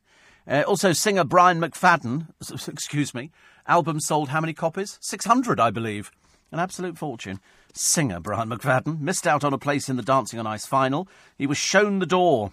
He fell during his performance, and judges Ashley Banjo, Jason Gardiner, Jayne Torvill, and Christopher Dean saved Sarah. So there you go. He apologised for taking the tumble. Yes. So now we've got Wes Nelson and James the Boar Jordan. God, I'm not sure I can cope with it actually. I only catch it just on, on the off chance. I don't uh, I don't get it at all. Uh, there's a, a, picture in the paper today. By tomorrow, she'll be offered everything. Uh, she's 95, 93, sorry. Her name's Pat Plumbridge, and she her house burnt down. She was left with nothing apart from her coat, nightie, and slippers. And she thought the banging on her door was from rowdy drunks. She comes uh, from Newlyn in Cornwall. She says, I managed to get out there with only my nightie, slippers, and coat on. That's all I've got. Everything I own's been, been destroyed. Dear, she's lived in this place for 60 years. She's been found alternative accommodation. I hope that uh, somebody will find her a lot more. And fishermen have found an anchor which could be from the most valuable shipwreck in history. The Merchant Royal sank 400 years ago off Land's End and was carrying gold, silver, and bullion worth 1.5 billion. The crew on board the Spirited Lady were gobsmacked when the trawler nets hauled in the massive anchor at the undisclosed location. Blimey, I'm surprised the nets uh, did it. Its size and age suggest it could be from the galleon, which sank in 1641. Salvage firms have spent years trying to find the treasure laden wreck. Uh, in 2007, Odyssey Marine Exploration claimed to have found it, but it was ruled to be a Spanish ship. Wow. That's exciting, isn't it? Imagine 1.5 billion. You swim down, you go, it's still there. It's still sitting there on the seabed. Treasure trove. That'd be some. That, that'd be some treasure trove. Ricky Gervais talking about the uh, the woman behind his success, and that's uh, that's Jane. He has says, without her, I would fall apart. He said she went to see her mum's once. I ended up under a blanket on the couch with the cat. It was like castaway. You've always got to have something. They always say behind every great man there's an even greater woman. It's as simple as that. And um, Steve, uh, oh, Jeff's listening this morning. So please have got another year to investigate poor Madeleine McCann. I don't know if they have. I don't know whether that's been approved yet. Not yet, but they're asking for it. So another year, and then they'll ask for another year. Is it just a holiday for them? Because they can't be going over there, can they? There's nothing to find. They haven't got any leads at all. Regular trips to Portugal, says John. I wonder how much investigating will be done. Well, they've got to do something. I mean, there's a team of how many? Eight or something like that. I mean, whatever it is, it's it's a bit of a jolly wheeze because they keep going back to Portugal for nothing. There's nothing to find absolutely nothing to find, and they're, they're no nearer now than they were when they first started being funded. So, but there's, there's certainly a few of them, isn't there? How many do we think? I'm trying to work out how many people are involved in the search of Madeleine McCann. Not like she sort of disappeared and went to live in a kibbutz or something, is it? She just sort of disappeared. So, in other words, so we keep putting money into it. And you have to ask yourself the question, why? Why are we paying for it? Why are the McCanns not paying for it through how many? 12 million so far. I know. 12 million. An awful lot of money.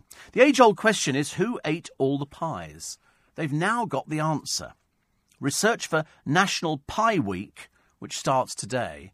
My God, they come up with some rubbish, don't they, really? Region by region, it will show that the nation's biggest pie lovers are aged between 25 and 34. The most popular pie, I mean, this is going to be the biggest pile of rubbish I've ever read in my entire life. Um, the most popular pie is steak and kidney. Shepherd's, fish, pork and chicken, and the mushroom also in the top ten. So it's National Pie Week. What a crock of what's it. That's just the most ridiculous thing I've heard of. It's like, you know, I tell you what, let's have National Free Bus Pass Week. Let's have National Keyboard Week. Let's have National People Who Live in Aberdeen Week, and we can go and celebrate people who live in Aberdeen. Well, on second thoughts, why bother? You know, I overslept, says Dallas, and tuned in late. So that was a bad start to Monday. It got worse when I heard re older people, Rumpy Pumpy, and the Naked Roller Coaster comes under the heading of too much information. I know. Uh, nothing we can do about it. We just have to sort of reflect what's in there. There's actually a spokesman for Pie Week. I mean, what? I mean, is there their Pie Makers Guild or something like that? And they sort of go, can we get something? Oh, let's actually sort of do a, a bit of research to find out who eats pies. Fat people. Fat people eat pies. Come on. Hey, I've done it for you. Don't need to do anything else. Because we've had fish and chip week. We've had donut week. Always very popular. And what else we've had? We had loads of sort of different sort of weeks. Nobody's ever had Smarties week, have they? Easter egg week because they're on sale everywhere. I mean, you can't uh, you can't do anything about uh, about that. You've got that, and also the MPs now are going to hopefully lift. Won't make any difference. The smoking age to 21 and get firms to cough up. You know, you won't stop kids smoking.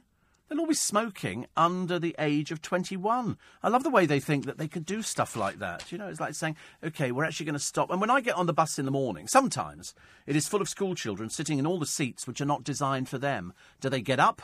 No. They don't. They just sit there. You feel like saying, right, this bus is going no further. You out of that seat. Out. This is an elderly person standing here. What's your name? Stephen. And, uh, you know, and it's get out of the seats. They're not for you. They're for elderly, but they sit there. They really do. Kevin bought his wife for, for birthday yesterday. Uh, the Steve Allen Music Room, Volume One, one of my populars. One of my populars. That one is. Actually, I've just changed. I've just changed the music in the car. It's gone from being um, Christmas carols to laid back, sort of, sort of jazz. It's all sort of. It's, it's it's what you call light light entertainment listening chill out music. But in fact, some of it appears to be done on a very cheap little Bon Bontempi organ. It's, it's sort of dun, dun, dun, and it's all a bit ch, ch, ch, like that. Uh, to be honest with you, I nearly fell asleep going down the motorway. Uh, bet you didn't know that Yorkshire Day was the first of August. I didn't care. I didn't care. What do you mean Yorkshire Day? Don't jump on the bandwagon and try and get your own day going. It's not right. You know, every. I mean, otherwise we'll be having Twickenham Day, won't we? Uh, Guinevere and Trelawney, getting over losing our border collie Pip on Friday. Buried him in the garden. He was dead, wasn't he? When you say you sort of lost him and then sort of and you buried him in the garden, he won't be very pleased about that, will he? And you planted flowers on the ground. My God, you couldn't get him in the ground quick enough. That was a bit fast. Heavens above. Uh, Ali says, "Will anybody be cleaning the seats on this naked roller coaster?" Oh, be, they will. You just give them some um, tissue you know, you sort of spray it on there. That's okay. And um, and uh, and uh, tanker driver Phil says, "Did you see the video the GC shot of the stalker walking up and down past her house? She had to shoot it from behind a curtain though the open window." Uh, through the open window to avoid being seen. It was shocking. I felt sorry for her. Flaking paint, rotten wood. If she doesn't do something about the window frames, the glass will fall out. Also, he's already said he's paparazzi.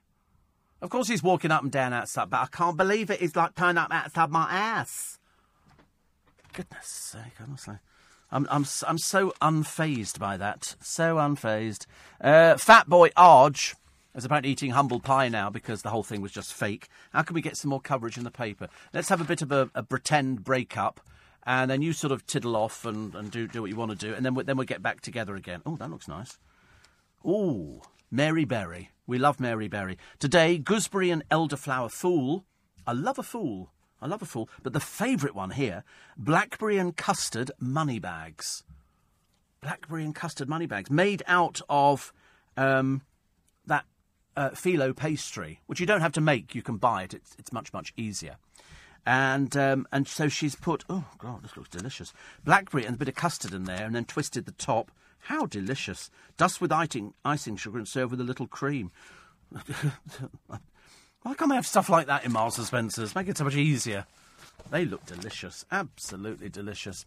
Steve, how can you like jazz? I don't. I don't like jazz. I hate jazz. I hate it. It's very boring. It's rubbish. Rubbish. Never in tune. I don't know any of the tunes. People people go along with it. What do they call that? You know, we sort of, that's, a load of people get jamming. They're all jamming, you know, as opposed to the Bob Marley, I'm jamming, and, um, or Mary Berry, I'm jamming in this jar. And, because uh, it works for everybody. And so they, uh, they do it. It's called impro. I hate it. I hate it. I've never been to Ronnie Scott's, passed it a million times. It just doesn't interest me. Jazz, out of all the music, jazz would be the least exciting thing. There's a lovely bit on YouTube of a little boy, and he's at a, a wedding in Scotland and he's only tiny. He's, I mean, he's literally, he's, he's no more than about two foot tall. And, and they're playing all this. They obviously brought in a cheap pipe band, and uh, so they're doing a squeezy squeeze. This little boy is clapping his hands, and, and he's doing it in time to the music, and he's only tiny, and so everybody starts filming him. They're not bothered about people jumping around doing dozy do and stuff like that. Uh, I don't like jazz. No, even in the lift. Bum bum bum bum. Bum, bum, bum, bum, Oh, it's horrible. Yes, you're at the fifth floor. Bum, bum, bum, bum, bum. Oh, it's so dull. Seriously, it can really depress my, my day. Mark's uh, suggested, really, BBC Radio Shropshire be going crackers for National Pie Week. I tell you, they won't be able to get enough of that one. Oh, call us now. What's your favourite pie? Wait a minute, the vicar's here. Which one do you like? He likes chicken and mushroom. Oh, they don't talk like that, of course. Uh, Twickenham Day is every rugby match where thousands of people descend and urinate in gardens across Whitton and Twickenham. Oh, and get the pub shut early. Well, if you've got a drink problem, of course, I can see that as being a bit of a problem. But um, it, it, we, we, we quite like that. We quite like that. Somebody says, I hope they had to wear their knickers and pants on this naked roller. I'm sorry, what is it about the word naked you're not understanding? Naked means nothing on. Ta da! On display. Ta da! No, no pants or knickers or anything like that. Okay? It's a roller coaster. They're sitting on it because they're naked, they're naturists. Some people were just volunteers. But say, in Blackpool, there's no shortage of volunteers. Hello, hello, love. Can you get your kit off? Oh, am I going to be in the papers? You know, it's a bit like that, isn't it? If Madeleine McCann is alive, says John, and wants to be found, she's old enough to go to the police. But she she disappeared when she was three. She doesn't know who she is. She doesn't know she's Madeleine McCann, I shouldn't think if she is indeed alive. I mean, she doesn't know anything. Somebody's saying to her, You're Madeleine McCann. And she goes, No, what you're talking about. Because she wouldn't remember that from three, would she? I've got a producer like that. He comes, he doesn't know where he is from one, one day to the next. Does he? I mean, it's, it's really, sometimes, it's a labour of love getting him through, through the programme. Not necessarily. You're listening to a podcast from LBC. Steve says, Holly, they call it jazz because cacophony it's harder to spell. Did you see that little girl on the television the other day? She knew the answer to everything. She's sort of she's brighter than Einstein. Brighter than Einstein. I thought lovely. Uh, Steve, I love your Blackpool accent, says Nathan. Can you do a Mancunian one? I don't do. I'm, I'm sorry, I'm not a performing dog. I don't sort of, you know, oh, could you do that? And then you can sort of whip up some, some sugar cane or something and turn it into candy floss. I think not. I would have thought middle of the road music is more your thing, says Kevin from Dudley, especially when you're on the motorway. Um, yeah, I've, I've got a very eclectic mix. I listen to everything, everything from uh, everything from everything. Seriously, I mean, all except jazz, except jazz. Harry and Garner says jazz is the only complete music. I don't like it. Uh, we loved your jazz scat singing, says Ian. Yeah, that's what they call it, isn't it? But uh, I don't like it. I don't like it. It doesn't interest me. I want to hear, you know, proper thing. I like I like music from the sixties, seventies, eighties, stuff like that. Classical music. I don't know anything about modern music at all. I've heard some stuff. The only time I get to hear it because we're in a building with so many so many radio stations all playing lots and lots of different music is I, I sort of listen to it coming out of the news for some of them and I think, well, that sounds quite interesting, but I never managed to catch who it is, so it doesn't help. Uh, would that type of music be called lounge music? Yes, lounge music. Uh, Bill Bailey does lounge music. Dom and Dom Day, Thursday the 7th of March. I'm 57. And Ali from Great Dew says, uh, loving the Steve Allen Spiker Group and now hooked on the Waitrose charcoal cleanser in the Lady magazine. I know the Lady, ma- they sent it to me again the other day. They sent it to me again, so I've, I've given it to one of my neighbours.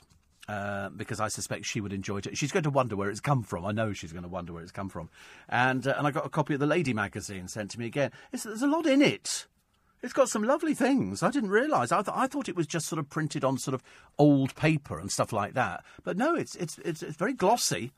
Very good. It's got all sorts of things, recipes. Mary Berry they had the other week, and uh, some some really lovely stuff.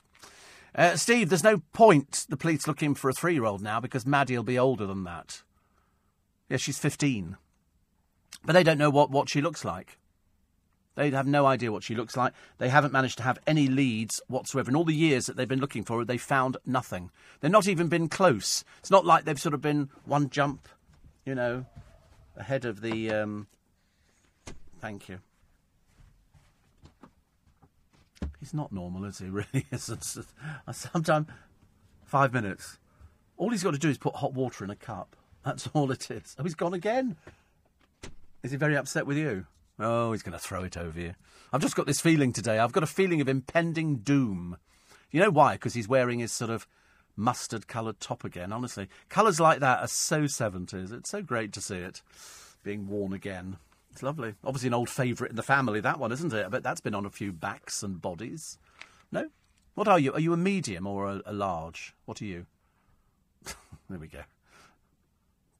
Oh, right. Well, what's that? That? That's medium, is it? I couldn't even get into a medium. I couldn't even take it out the packet. I'd be too embarrassed. right. Uh, uh, uh, a bit of a pay rise for the people on Strictly. But, uh, you know, that's okay. They're pulling in an audience, that's fine. Also, the Home Secretary who comes up with that classic line after two 17 year olds were stabbed to death in just one weekend this can't go on. No kidding. No kidding. Um, the other one, oh, BBC staff are being trained to avoid any unconscious bias. Uh, also, uh, what was the other one? The biggest, we did the biggest pie lovers. Oh, the oh the, the child genius, eleven. She was eleven. Well, she is eleven. She's got a higher IQ than Einstein had. And did you know that one bank is struck by an IT meltdown every day? I got a bit panicky the other week because my, my computer at home, I've got an Apple Mac, I think. I don't know. I've got no idea. And it's just it's just the screen. You get a separate little keyboard. And um, and all of a sudden I came and the little red light was flashing on the box. Oh no! So I turned. I, I did what I normally do. I turned it on. Sorry, turn it off and then I turn it back on again, and that normally solves it. This time I had to actually turn it off, and I left it overnight. Plugged it back in the next morning, working perfectly. Working perfectly. Because everybody complains about their servers, don't they? Uh, the family suing Stephen Yaxley Lennon. Such a posh name, isn't it, really? Not surprised he wanted to pretend to be working class. Um, this is uh, over his refugee rants. Plus, the family who have survived with no TV, no iPad, no mobile phone. They're not in this country, of course. They're in a country that has deadly scorpions, crocodiles, and giraffes. And it's funny, if you don't have something and there's no access to it, it's not like somebody's taken it away from you. You don't need it. Kids, kids get a much better education Imagine how introverted most, most children are when they sit there on their telephones all the time. That makes them very, very introverted. Whereas, in fact, you should kind of sort of let them explore themselves. We didn't have phones like that. We just had a phone attached to the uh, to a little shelf in the hall. It was called the, the telephone table. Everybody had one. You couldn't move from it because it was attached by cable. Nowadays, of course, everything's digital, and in fact, I don't even use my home phone. I really don't use it. Does anybody use a home phone anymore? I don't. I use it because the computer is obviously plugged into the uh, the phone line, but I use my mobile all the time. I never thought that that would occur, but it absolutely has, and and almost without me realising that I have not used the home phone for such a long time. Daily Star this morning. Uh, Jodie was murderer gangland initiation. I heard people talking about this. If you want to be a member of these stupid little gangs, um, they they set you a task to find out how dedicated you are. Depending on what entry point you go in, you have to go out and you have to do something which could even be commit murder to join a gang. Because somebody was saying, and Majid uh, dispensed with it quite quickly. He said, oh, it, it's black on black um, attacking each other. He said, no, no, it's not. He said, they're not attacking them because they're black, the other groups. They're attacking them because they're in a different gang. It's this this postcode thing which they're adhering to. They're all they're all basically a bit simple. You know, think they're all big. So Jodie gets murdered. Was it somebody going in saying you've got to go and murder? Because there, was, there appears to be no logical reason why somebody would attack her, and how the family have got to live with that. And then you get other families and sort of other people. So we've had two over the weekend. Two people dying. Seventeen stabbed to death. No no reason for it at all. No, no reason for it. And the family got to live with things like that. She didn't know what was happening, quite clearly, quite clearly. So it's uh, it's very Very, very tragic. But what, what the police can do about it is nothing. Nothing. No matter what they tell you, it's like saying, oh, you know, the, the way that you can get hold of drugs in this country now is so easy. You could walk out of here, I guarantee you could find drugs in less than five minutes. Five minutes. And then, I think Andrew Castle was talking about this the other day. There's now a place where you can go to get your drugs tested. To, to find out how pure your drugs are. That's, that's how bad it's got in this country. I mean, drugs are quite commonplace. Nobody thinks about it. They go, oh, drugs. Oh, drugs, you know. You get people sort of like, you know, Arge, and he's, he's sort of done drugs, and he does his, oh, I'm so sorry, I'm going to do, you know, and you think to yourself, well, there's obviously loads of you. We had little Jack Fincham, didn't we? Doing exactly the same. Caught out, unfortunately for him, because unless he was going to come out with it, we already knew that he'd been doing the old Colombian. Because uh, unfortunately, we had people out in a pub that he happened to be in. You know, a little bit difficult. Uh, Alex, I can't mention that, but I do appreciate. No, in fact, I tell you, that person there, he's, he's talking about um, a particular presenter. All I can tell you is, sorry, is he what? No, no, it's this. Well, I, I don't know, but the second one he's talking about um, set up a children's charity and thieved from it. Seriously, that's how filthy and disgusting he was. I don't know the other one at all. So, uh, yes, and I'm not even sure whether they're still working, but yeah, he, he robbed from a children's charity, which is about the lowest you can get, actually. Talking of low, here they are Megan McKenna painting the town red in a skirt that doesn't fit. Look at that, the old thunder thighs are out here. She's 26. She was joined by her pal, Madison, who obviously just spends her entire life troweled in makeup with, uh, with her mouth open. But unfortunately for poor old Megan McKenna, she turned up in a bra or a corset type thing. A little bit, uh, bit trailer trash, I think. And here we go pies. Yes, it's British Pie Week. What a pile of rubbish. What a pile of rubbish. It really is. I've never heard of British Pie Week before, but um, apparently the ancient Romans used a pastry crust to keep ingredients fresh. Then, as a baking dish, the cooked pastry was usually then thrown away. The old term for pastry around a pie filling was coffin or coffin. C O F F I N. And uh, Oliver Cromwell banned pies as he deemed them a pagan form of pleasure. That was in 1644. By the time we got to 1660, he'd, he'd relaxed the ban and you could have them. One, one billion pounds a year on pies. Melton Mowbray pork pies alone, 145 million. But you shouldn't eat them.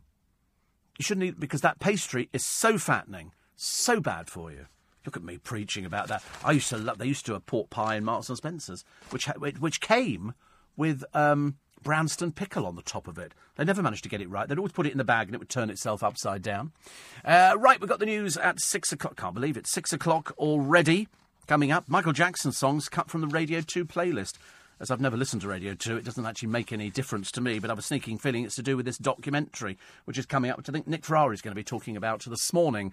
So, um, is, is, Steve, the, the Radio uh, ex video of you and Mr. M is quite interesting. Is your AP really Sweep from the Sooty Show? Yeah. Yeah. You not know? Ah, there you go. See? He has to work exactly the same, exactly the same way. But uh, we leave him there. We take more of your texts and emails. We go through the rest of the papers, tell you some of the stories which are breaking this coming Monday. And of course, we weave in as many of your texts and emails as we possibly can. And uh, what else are we going to look at? Ofsted blasty, blasting schools which shut early on Friday. You're listening to a podcast from LBC. Good, you know. He's good. He is. That that's Steve Allen's a good lad. He really is. Um, Nick Abbott back this evening for the next two weeks. He's in for Darren Adam. And uh, as I say, everyday revelation, I always think. But he also takes up my studio, which actually I've, I've learnt to live with. I'm okay. Uh, so the Home Secretary says this can't go on as two 17 year olds are stabbed to death in just one weekend. We have no idea. Jodie Chesney was one of the uh, people, and uh, Yousef Makki as well. No logical reason why they were knifed to death, unless, as they say, it was some sort of initiation to prove that you're really big, strong, and tough. You know, and so you can go out and stab somebody in the back. She was stabbed in the back. Only a coward does anything like that. Really, no logical reason behind it, really, and no reason for him being attacked either. It's just too dreadful. What do we do about it? Nothing. Nothing. We need another 20,000 police officers on the street, we're being told, and uh, we don't have them. Perhaps people don't want to join the police force. Why would you? You spend most of your time time to deal with people who are drunks. I've seen them on the television. Police officers who've sort of trained to go out there and catch burglars, to catch people committing a crime. What do they end up with? Domestic disputes. People who are drunk. And they go, oh, we know her. She's been in every time before. And this woman will be effing and blinding. And you think, why? The, why where's social services? Oh, they closed that down. I forgot about that. And that's why it's in the state. And you think they've got time to deal with kids with knives? They haven't and they won't ever stop it. There'll be nothing that they, they can do about it, and it'll it'll get it'll end up being like in America. They'll now start carrying guns if they think they can get away with it. I mean, you can still buy guns now. It's not difficult. Go in certain pubs. Somebody will sell you a gun, like somebody will sell you drugs. They think they can manage to sort of, you know. So, and then somebody yesterday I heard talking to Andrew Castle saying what we should do is legalise all drugs. Really? Didn't quite see that. I was with Andrew. He was he was quite horrified that we should legalise all drugs. So take whatever you want. You want to take MDF whatever it's called. So it's not MDF, is it? That's a bit of furniture.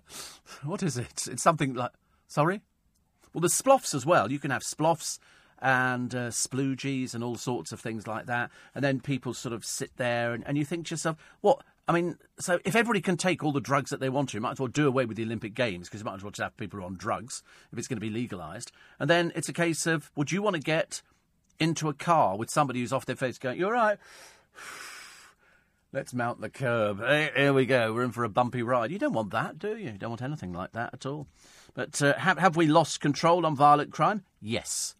Yes. The police's hands are tied. You now see people who are being arrested by the police, girls screaming at them, Don't touch me! Don't touch me!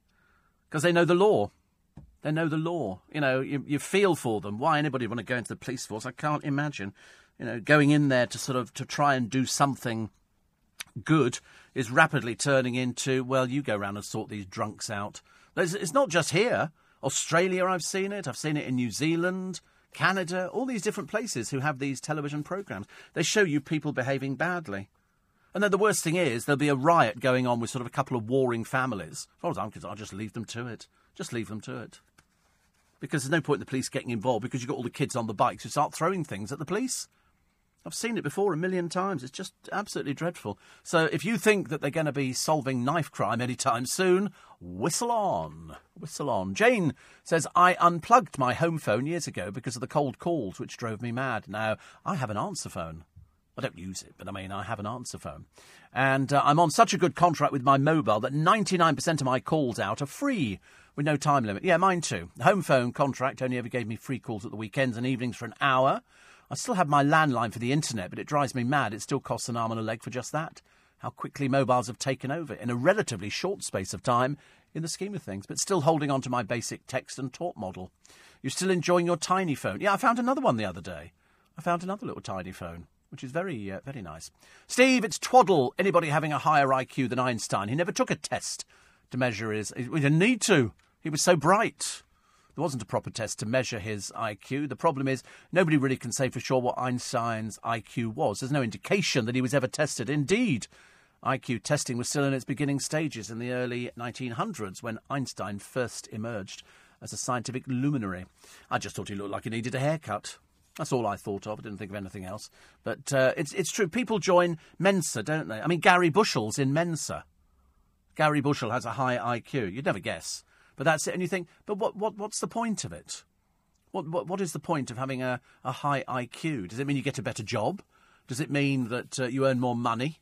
What does it mean? Doesn't mean anything, does it? It's like the, the, the qualification discussion that we had the other week on the programme, which is is there any point in getting qualifications? Because it's not going to get you a job. If you're the right person to be, say, for example, you know, a, a radio presenter, it, it doesn't make any difference who's got the higher IQ. It's who can do the job. That's what it comes down to. Uh, Penny. This is Penny Lancaster has blasted weak parenting for increasing the pressure on the police. Well, I don't think in some cases there is any. We had a, a man the other day on the television in one of these police interceptor programs, which I quite like actually, where they sort of capture drug gangs and everything else. And this was a, a young man dealing drugs from home in front of his mother. She was as bent as he was. But in fact, Penny Lancaster says she was stunned at the abuse that police face every day on the streets. Yeah. Children have no manners now. As I say, get on the bus in the morning, all the school children are taking up all the seats meant for the elderly people. What they should do is do a little test. See how who actually moves. Get a really get get an elderly actress to get onto there and go. Would you mind moving? These seats are not for you, and humiliate them. Totally humiliate them because they'll go bright red, and then and then literally you've got to have somebody who's really strong to go. You're sitting in my seat. You're not disabled, are you? You have difficulty walking? No, of course you don't. And really, really shame them. But it's up to the bus drivers. They don't do anything either. Terrible, terrible. Uh, so Clarkson asking this million pound question. I reckon they filmed the series already, however many are in it, and then they found one, and somebody gets through, and they go. So that's the first one that they'll do. Dale used to do it for In It to Win It. They they would record the series, then they decide which one they liked because they all stood alone. It was a, what they call a standalone show. And I think you'll find that in Who Wants to Be a Millionaire, they're all standalone shows. Somebody will win or they won't win, or you'll have the same person brought back. But they, they tend not to do that because people tend to get a bit greedy. Oh, it's £40,000, I'll take it. But they get up to the, uh, the million pound question tonight. But how lucky that's the first one of the series. Ha ha. Steve, the stabbing death of the young man Yousef Makki and Hale Barns has the hallmarks of a gang induction. Same happened to a female friend of mine from San Jose. Uh, she was walking through a car park when somebody just stabbed her in the back. Luckily, unlike poor Yousef, my friend survived. Yeah, I mean, it's it's. There's no answer to it. There's no answer. We can all do exactly the same, can't we? We can go, it's absolutely terrible. Don't you feel for the family? Isn't it absolutely dreadful? They've got to come to terms with somebody knocking on their door, a police officer going, I'm terribly sorry, but your daughter's been stabbed in a park and she didn't survive. You know, that's how bad it is. That's how bad. No matter what the mayor says, and lots of pontificating, very little action, I'm afraid. Let's worry about ripping motorists off before we sort of even think about knife crime, because he'll never stop it. You walk round some areas in London, I tell you, I wouldn't want to be there. I wouldn't want to be there. Uh, so the Jackson family have leapt out. Marlon, Tito, Jermaine, and Jackie are protesting about the film by Dan Reed. And uh, they've got this is a film about Michael Jackson, uh, who they are claiming abused two people. Well, people say anything nowadays. People say absolutely anything. You know, you'll have to see the film and then make up your mind. But I think the estate of Michael Jackson are suing as well. Uh, why on earth? Why on earth Channel 4 are running this. I've got no idea. Michael Jackson's not there to defend himself in any way, shape, or form, which is very disappointing. Bring back national service. Oh, if only we thought that would be the answer. You know, as far as I'm concerned, I think we should all be given magic wands from Hogwarts. And if you see anybody on a little bike and they look like they're about to be a thief, you just go and they vanish. And they, you know, and their parents be going, Where's my child gone? Well, that's up to you to find out, isn't it? Nicholas from Hanwell says I was refused entry to Mensa, redirected to Denser. Jerry Hall is in Mensa. Explains her choice of wealthy men, says Ulrika. but what's the advantage? She still kind of talks like that. I mean, so it doesn't. What, what does it? What does it do? What does it do? Holly says my friend's going to seal the gaps between the floorboards in her hallway. She can smell the sploff fumes from the flat below. She could be even more popular if she invited friends around to have a few sniffs of a sploff. Well, exactly. Just lie down on the floor and enjoy it. You get a lot of people, they, they go, oh, it's part of the religion kind of thing. Yeah, don't get behind the wheel of a car, please. Don't do anything at all. Bunny from Oxford says, I doubt Madeleine is still alive. She had that strange mark on her iris, the colour part of the eye. Oh dear, not conspiracy theories, surely already. But uh, if ever she'd gone to an optician or doctor, surely alarm bells should have rung with them. Poor parents, very tragic mistake to have made. I know, that's what I've said. They have to live with it. They have to live with that. It's not going to change anything, but at the same time, she's not coming back. They've had no, they've got no clues whatsoever. Don't believe the balderdash they're giving you. Chris says, shame the kids on the bus. Then the parents would complain about the kids being humiliated rather than their kids being told off for rudeness. They've got no manners at all. I was queuing for the bus the other day, you know, which one does. I don't. I'm, I'm in no rush to get on a bus. I kicked the little blighters off. And, uh, and this little kid, who just turned up, pushed his way in. Pushed his way in. I'd have gone, you out. There's no discipline at home. No discipline at all. But uh, we have got uh, news for you because it's LBC News Time. 6.15 with the... Uh, l- not yet. Do you know, as I started saying that, I suddenly realised that he'd be going, no, not just yet. Steph says, could you now start an LBC investigation into why the government have withdrawn British police from the streets? Though they don't want to be there. They don't want to be there, the police. Why would you want to be there? You send police officers around nowadays. They get threatened with all sorts of things. I've seen, you know, drunk people on the television programmes take six police officers to wrestle them to the ground. And you think, these people, and then you go, right, you're drunk, you're under arrest. You think, under arrest? Take them in an aircraft, open the door, push them out over the channel, swim. Swim. Let's have the short, sharp shock treatment. I think we can just about do that. You're listening to a podcast from LBC. Morning, everybody. Have you seen the Michael Jackson documentary yet? Do you think it's all lies?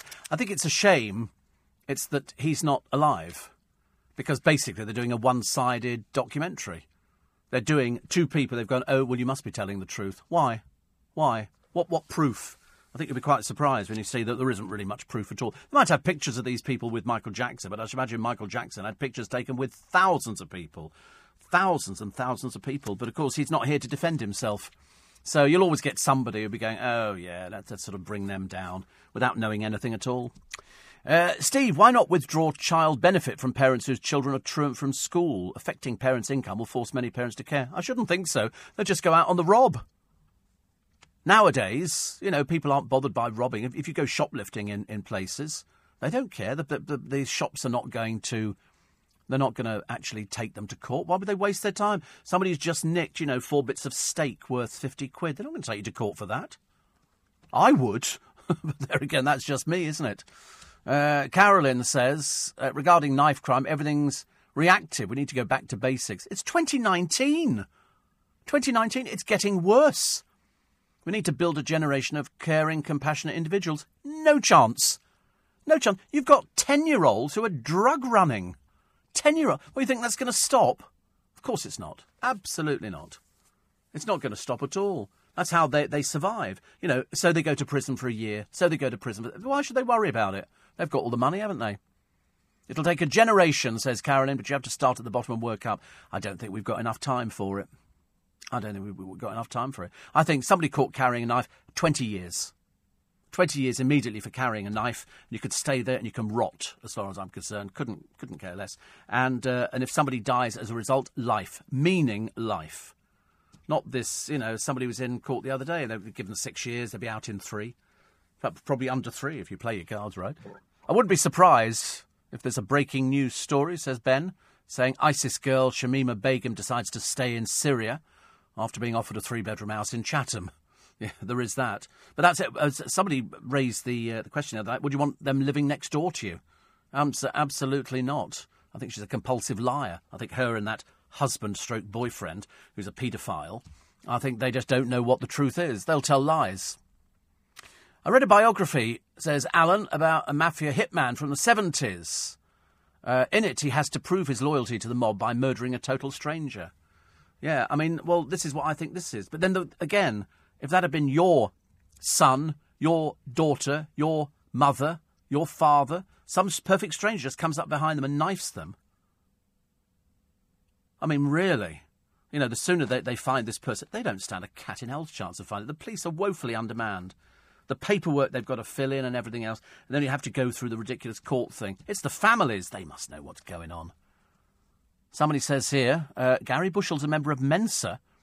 Just goes to show IQ tests aren't all they're cracked up to be. He's been a, he's been a member for years, actually. And uh, uh, Ali is with me on Law and Order. It's just gone to pot. Literally, it's gone to pieces.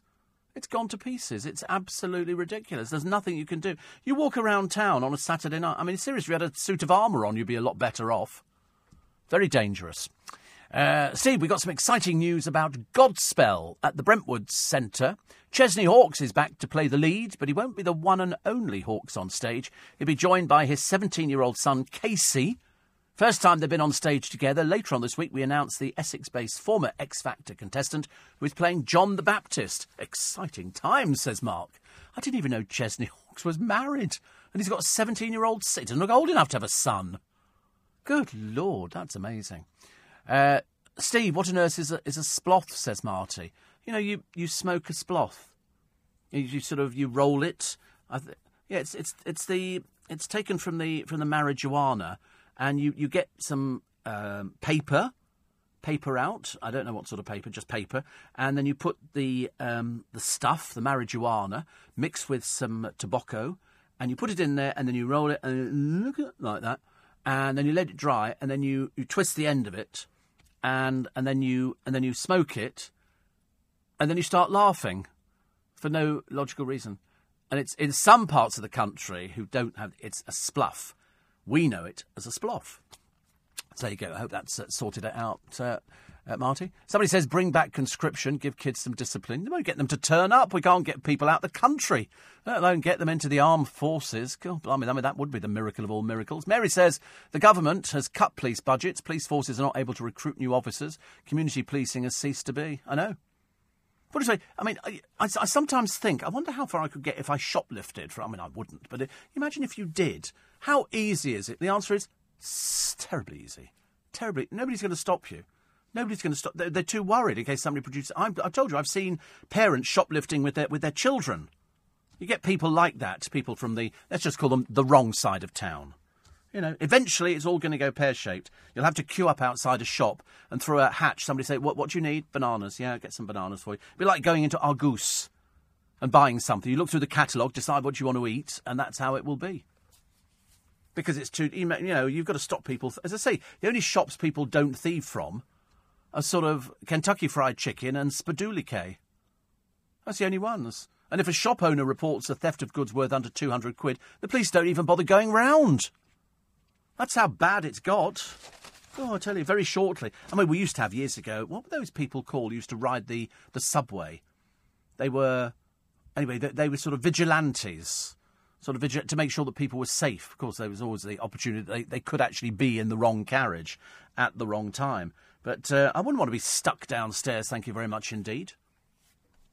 Another one here, eight for eight five zero. Oh. You say Michael Jackson isn't here to defend himself. Well, neither was Jimmy Savile.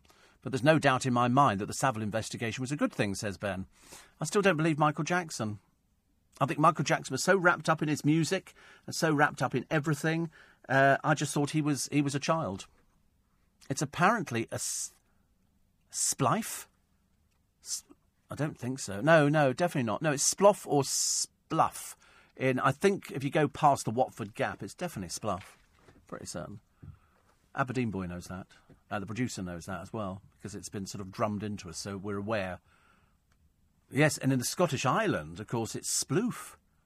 How you had a sploof today, and you know, and that you know, and somebody go, no, I had a spluff, and they go, oh, have a sploof. This one's nice.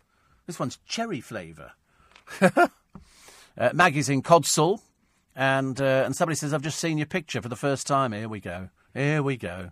What do you mean for the first time? Heaven, uh, the first. What do you mean the first time? Are you on another planet or something? How can you only have just seen my picture for the first time? Everybody's seen my picture. Aren't you handsome? Yeah. What? Yeah. Of course. You sound surprised. But um, uh, anyway, makes me laugh out loud. Good. That's what we like. Jimmy says, I'm always told by one of my directors to employ various people with degrees and letters after their name. I own my business that employs these people and don't have a qualification to rub together. Who's got the higher IQ? Me or him? Well, both of my, my team, my team, my team have, have got qualifications. I'm still earning more. And I haven't got any qualifications at all. But I do have the gift of, of acceptance and saying the right thing.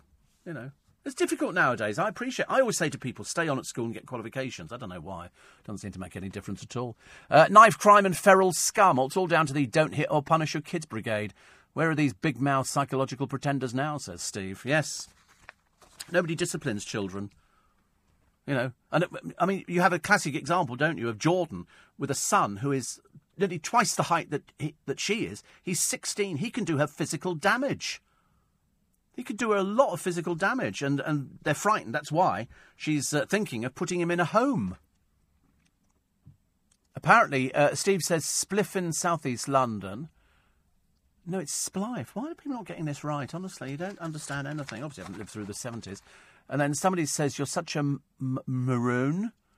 No, it's macaroon. And then says it's called a split. And somebody else says it's called a. Where are you getting these words from? Honestly, just make it up, don't you? Make it up. You obviously had tomato soup too early this morning, or haddock chowder. Uh, front page of the Daily Star. Sorry, of the uh, the Daily Star. How far wrong could I be? The Daily Mail. The shocking scale of youth knife crime revealed. Children with stab wounds doubled in five years. Knife point robberies up 50%. And then stabbed in the back, Jodie Chesney, 17 years old. Do you know, I can't even begin to tell you that if they catch that person, and I would love to think that somebody would sort of dob somebody in for doing something as cowardly and shallow as that, that they string them up. It's seriously, there's no, there's nothing to deter people from doing anything now. Really. The guardian angels were the people on the subway who, who sort of uh, looked after people. I never actually went on a carriage where there was a guardian angel on there. Claire says, we, we stopped a 12 year old who put 120 quid's worth of makeup brushes in a school bag. We called the police and her mother. She's banned from the shopping centre. Well, actually, they had one the other day. It was two young girls. They'd gone out shoplifting. Quite clearly, the old family shoplifted. Because when they called the mother, she did this fake bit about, you really mustn't steal things. Well, you know, what? You, and you think they do this on a daily basis? It's spliffers in cliff. Spliffers? No, I don't think so. Thank you, Chris. And in Australia, they, they call it a spliff, says Rebecca. Sure. Don't know. Yeah, it's all it's a bit different over there, isn't it? I don't think they have drugs in Australia, do they? I don't think so. Well, probably aspirin or paracetamol, I think, but uh, Haliborange, one of my favourites. You're listening to a podcast from LBC.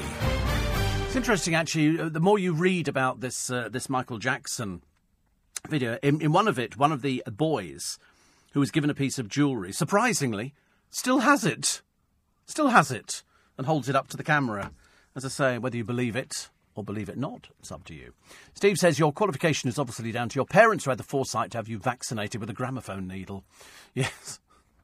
I don't know. It's funny, isn't it, really? The police told me, Steve, to stop reporting shoplifters as I was destroying their stats. One year, one store lost 200,000 quid. They didn't always come in shoplifting with the kids. They couldn't be bothered, so sent the kids in alone and waited in the car. Yeah, we get that round our way as well. People go out thieving. That's what they do. They have no intention of paying for anything. They just pick it up and walk out. Nobody stops them. Ridiculous. All the time we've got Christian values guiding the justice system, says Peter. We'll always be turning the other cheek. Yep. Well, we, we've ended up with, with the country that we, we probably deserve, I should imagine. I saw somebody the other day. I, should, I, mean, I tell you, if I was a police officer, I'd be so busy all the time, I'd never go home.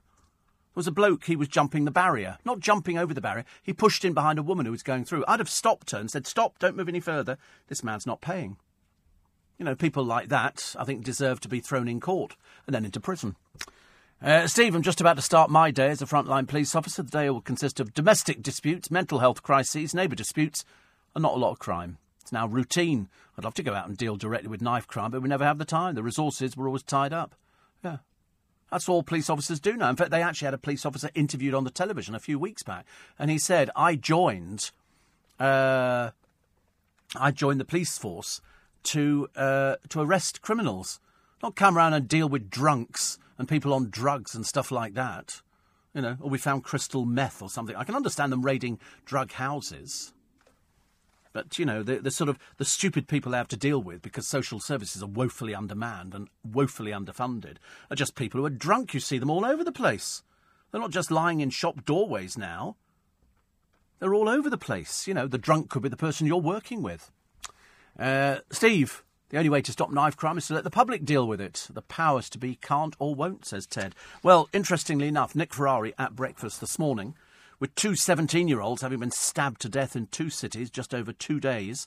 The previous Met Police Commissioner will join Nick to reveal what he thinks is going so badly wrong. I don't know how they can solve it, unless you wave a magic wand. Nick will also be joined live in the studio by the Health and Social Care Secretary, with Matt Hancock taking your calls, plus with the director of the controversial new Michael Jackson documentary also joining Nick on the programme. He'll be asking if you think it's time for us all to stop listening to the King of Pop's legendary songs. That's all and more with Nick Ferrari this morning from 7 for breakfast here on LBC. Is it right Barbara Windsor was married to one of the Kray twins? No. Solved that problem straight away, didn't it, really? I mean, seriously, you must have a computer. You must be able to check these sort of things. She did know the Krays, as indeed did quite a lot of people in the East End. Uh, warning over the drop in child organ donors. And they're hoping that uh, there are 177 children on the transplant list. 17 have died waiting for one in 2018. And uh, for some reason, bereaved parents were asked to consider donating their children's organs after it emerged that the rate's not gone up significantly in years. But unfortunately, I can I see what a lot of parents think. they think they don't want to do something like that, but it can help. Some people do it, some people, some people don't. Uh, the family, English Defence League founder, uh, that's Stephen, what's his face? Yaxley Lennon. Um, he uh, had legal papers delivered to his home last night from the lawyers of a 16 year old Syrian refugee he accused of attacking British girls.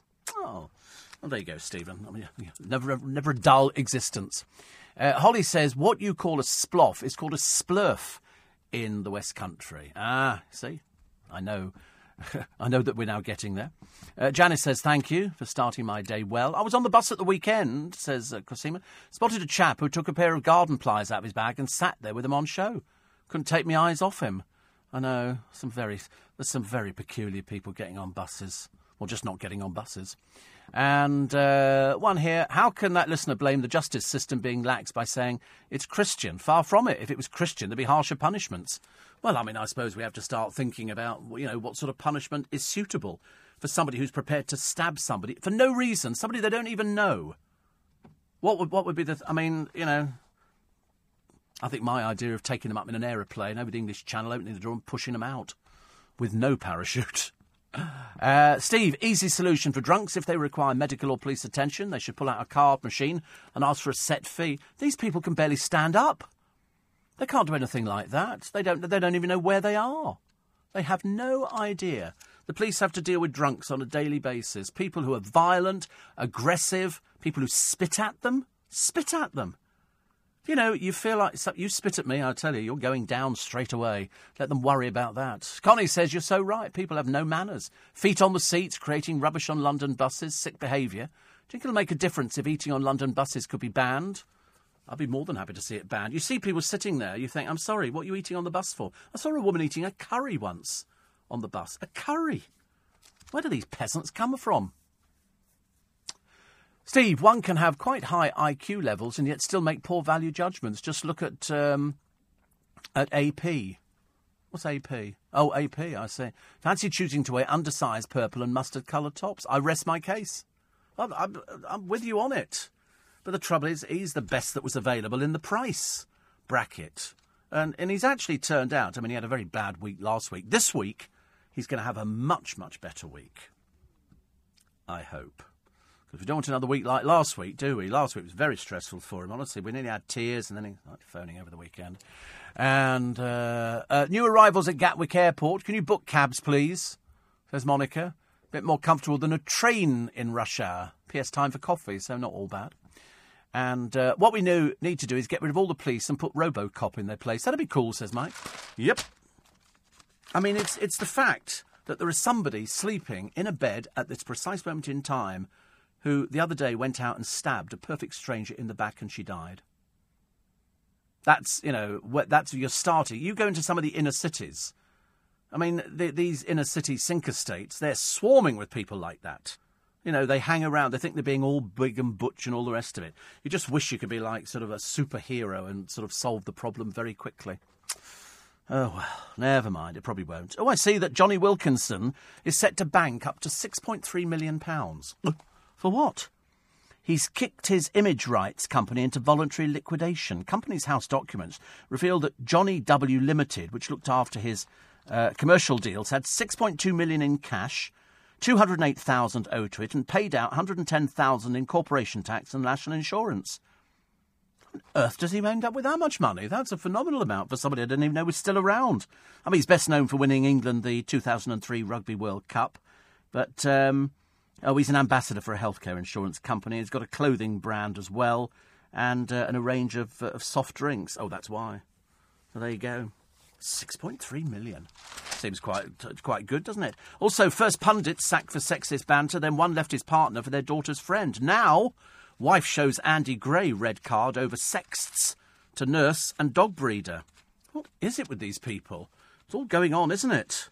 All going on these these people who work at uh, at sport nowadays. Perhaps they've got a lot of testosterone, testosterone rushing about their uh, their little bodies. I wonder. Uh, also, also, also, Andrew Pierce's column, a by-election. It's not what the doctor ordered, and here she is, looking as if she's on another planet. Yes, unfortunately, it's Diane Abbott again, pictured in the uh, in the paper. Plus, the child genius, 12 years old. I'll give you just one of her uh, questions. Um, upright plants such as Cooksonia first emerged in which geological period? She knew that one. Beginning with C, what process do alkalines undergo to make alkaness? What name is given to the period of extreme rapid expansion of the universe immediately after the Big Bang? She knew that. She's 12 years old. The answers. Okay. The answers are. No. No, I'm not going to give you the answer. Well, I will give you the answers in a moment. You're listening to a podcast from LBC. Knife crime, says Vilas, won't stop till families take responsibility for their children and stop producing children. They can't be bothered to manage them. Oh, God, we've got more prams being pushed around by single mothers now than ever before. They just, oh, must get a baby. Must get a baby. You've even got it in, in Towie. Gemma Collins, oh, must have a baby. Everybody else has got a baby. Try and find a boyfriend first, love. Parents themselves are drunk and don't have manners uh, for teaching their children. Well, they don't. They don't have any control over them. You get ten-year-olds roaming the streets. Ten-year-olds. It's ridiculous. Rob says political correctness is killing people. The police should be stepping up to stop and search. They haven't got enough. They haven't got enough people out there to do it. It's all started going wrong, says Stephen Ruislip, when they changed it from being a police force to being a police service. Yeah, dear. Sad, sad irony regarding the East London stabbing. Police station closure programmes means the incident was less than half a mile from where the local police station used to be. It's now a supermarket. Enough said, says Peter. That's it now, isn't it? That's why it's lawless on the street. That's why the little gangs, are, you know, the kiddies on their motorcycles. I jam a metal bar in between their wheels. I couldn't care less if they fall off and break their legs. That's, that's not, neither here nor there. Eddie says, when you go to Aberdeen, you better buy some lovely sheepskin rugs for your Bentley if it doesn't have them already. We have them. Uh, Julie says, here in Germany it's called a spluff. It's an umlaut. You know how to say that with your experience of Vienna. Yes, thank you. Yes, I could do umlauts. I could do anything like that, actually. And um, another one, uh, Ian says, be careful what you say about severe punishment for criminals. Yeah, I mean it's it's uh, it's a brilliant one. I think we have to. Uh, the police go into court more times than anybody else, and they walk out with that disappointed look on their face.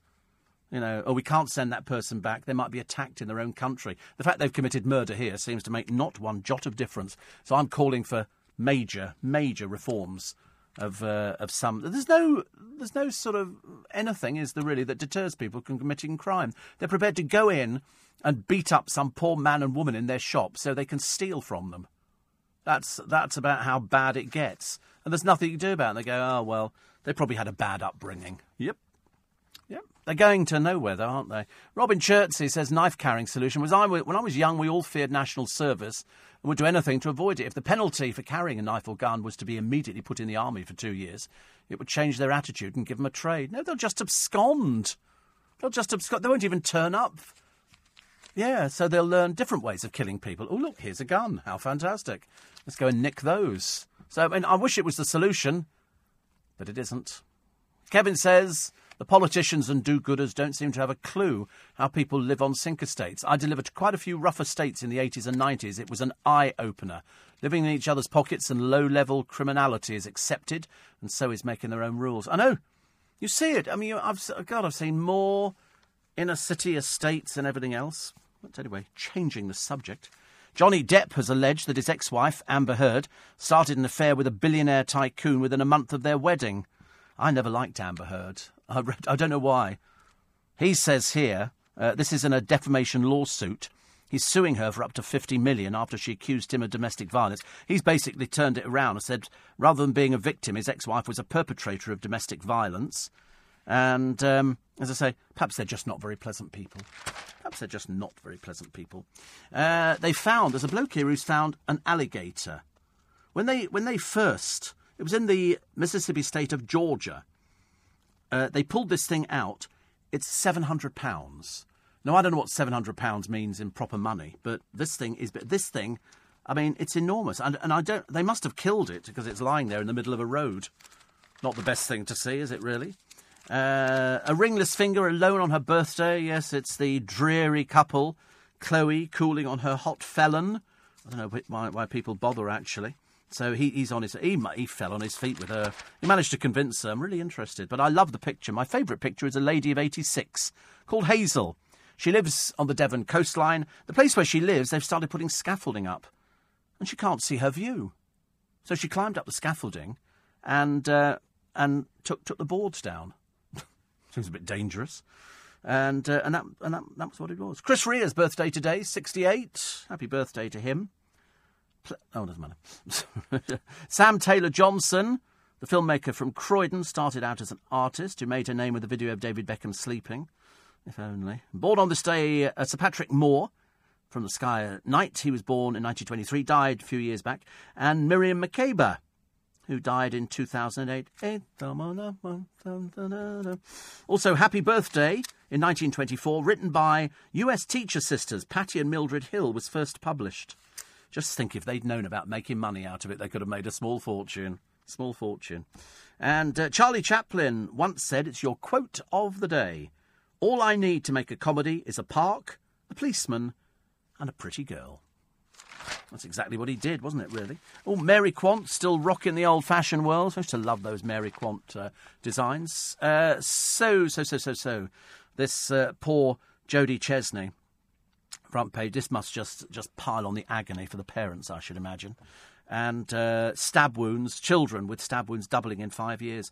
They think this, this could have been one of these killings where they test you to see if they want you in their gang.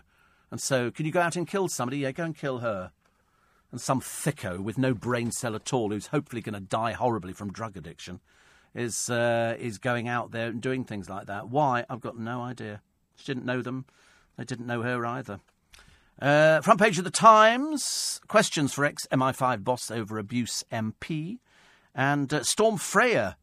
I mean, they always get a great picture. This is uh, Porthcawl Pier in South Wales.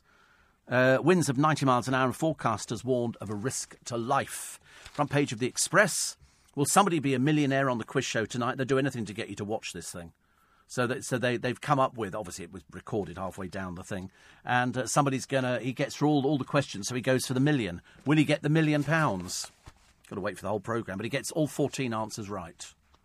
Because apparently they've changed the format of it. I'm not going to bother watching that bit. I'll just sort of tune in at the end. Uh, Daily Star, Ricky Gervais, I'm quitting the Snowflake television thing. Uh, also, boxer AJ in Ronaldo rape row. Can read of that later. The Mirror, Mary Berry making perfect puddings. I like the little parcels with custard in. That's, that, that to me sounds sounds delicious.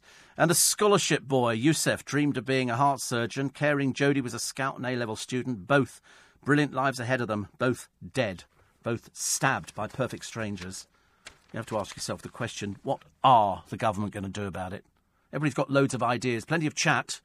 No bloomin' action, is there? Front page of The Sun. Is this really a picture of sleazy Philip Green kissing a grimacing worker as she sits nervously on his uh, on his lap? I don't know where they get those those pictures from. I wasn't sure. I said earlier whether it was a looky likey, this person on there. I don't know. Guardian. Here's a picture of Grace Jones. Yuck, yuck, yuck. Taken to the runway for Tommy Hilfiger. Oh, blimey, I thought she was washed up years ago. That's the one who hit Russell Harty, you remember. And uh, she, she obviously thought she was some big celebrity. Sadly not. Uh, Daily Telegraph, gifted public schoolboy, latest victim of knife crime epidemic. And um, inquiry is gutless, says Lord Janner's son, because the son of Lord Janner has accused the government's inquiry into child sex abuse of being gutless and weak, amid fears it will re examine discredited claims against deceased politicians. Junk food TV adverts before 9pm banned. Oh, we are a little country of snowflakes, aren't we? Mustn't advertise anything on the television because you might want to go out and actually buy it. Good Lord above. Anyway, that's it for this morning. Thank you very much indeed for your company. Welcome to Monday. Enjoy your day because Tuesday's another day. Before I go, what's coming up on my free podcast? On the little bit extra, I'll be offering some special advice to all the budding Z-listers out there, and sadly there are plenty of them. Just need to get into a relationship and then end it in a hurry. You'll also hear about a new statue in Los Angeles which depicts most of David Beckham, whatever that is on top of his head. Now, it doesn't look like what's on the top of the statue, though. And I've got some bad news for little Liam Payne to distract him from arguing with teenagers on Twitter. Naomi might be hanging around with other blokes closer to her own age. Get my drift? My little bit extra is available very shortly on the LBC app and on the Global Player app as well. So you can listen live to LBC and this programme, other LBC programmes, as well as listening to a range of podcasts. If you haven't done it, do have a listen to my In Conversation from last night because uh, it's a cracker. It's a cracker. You can hear Barbara Windsor's husband talking about uh, her dementia. Coming up at 10 o'clock this morning, James O'Brien. But right now, with breakfast this Monday morning, it's Nick Ferrari. If you enjoyed this podcast, listen to Steve Allen live from 4am Monday to Friday and Sunday from 5am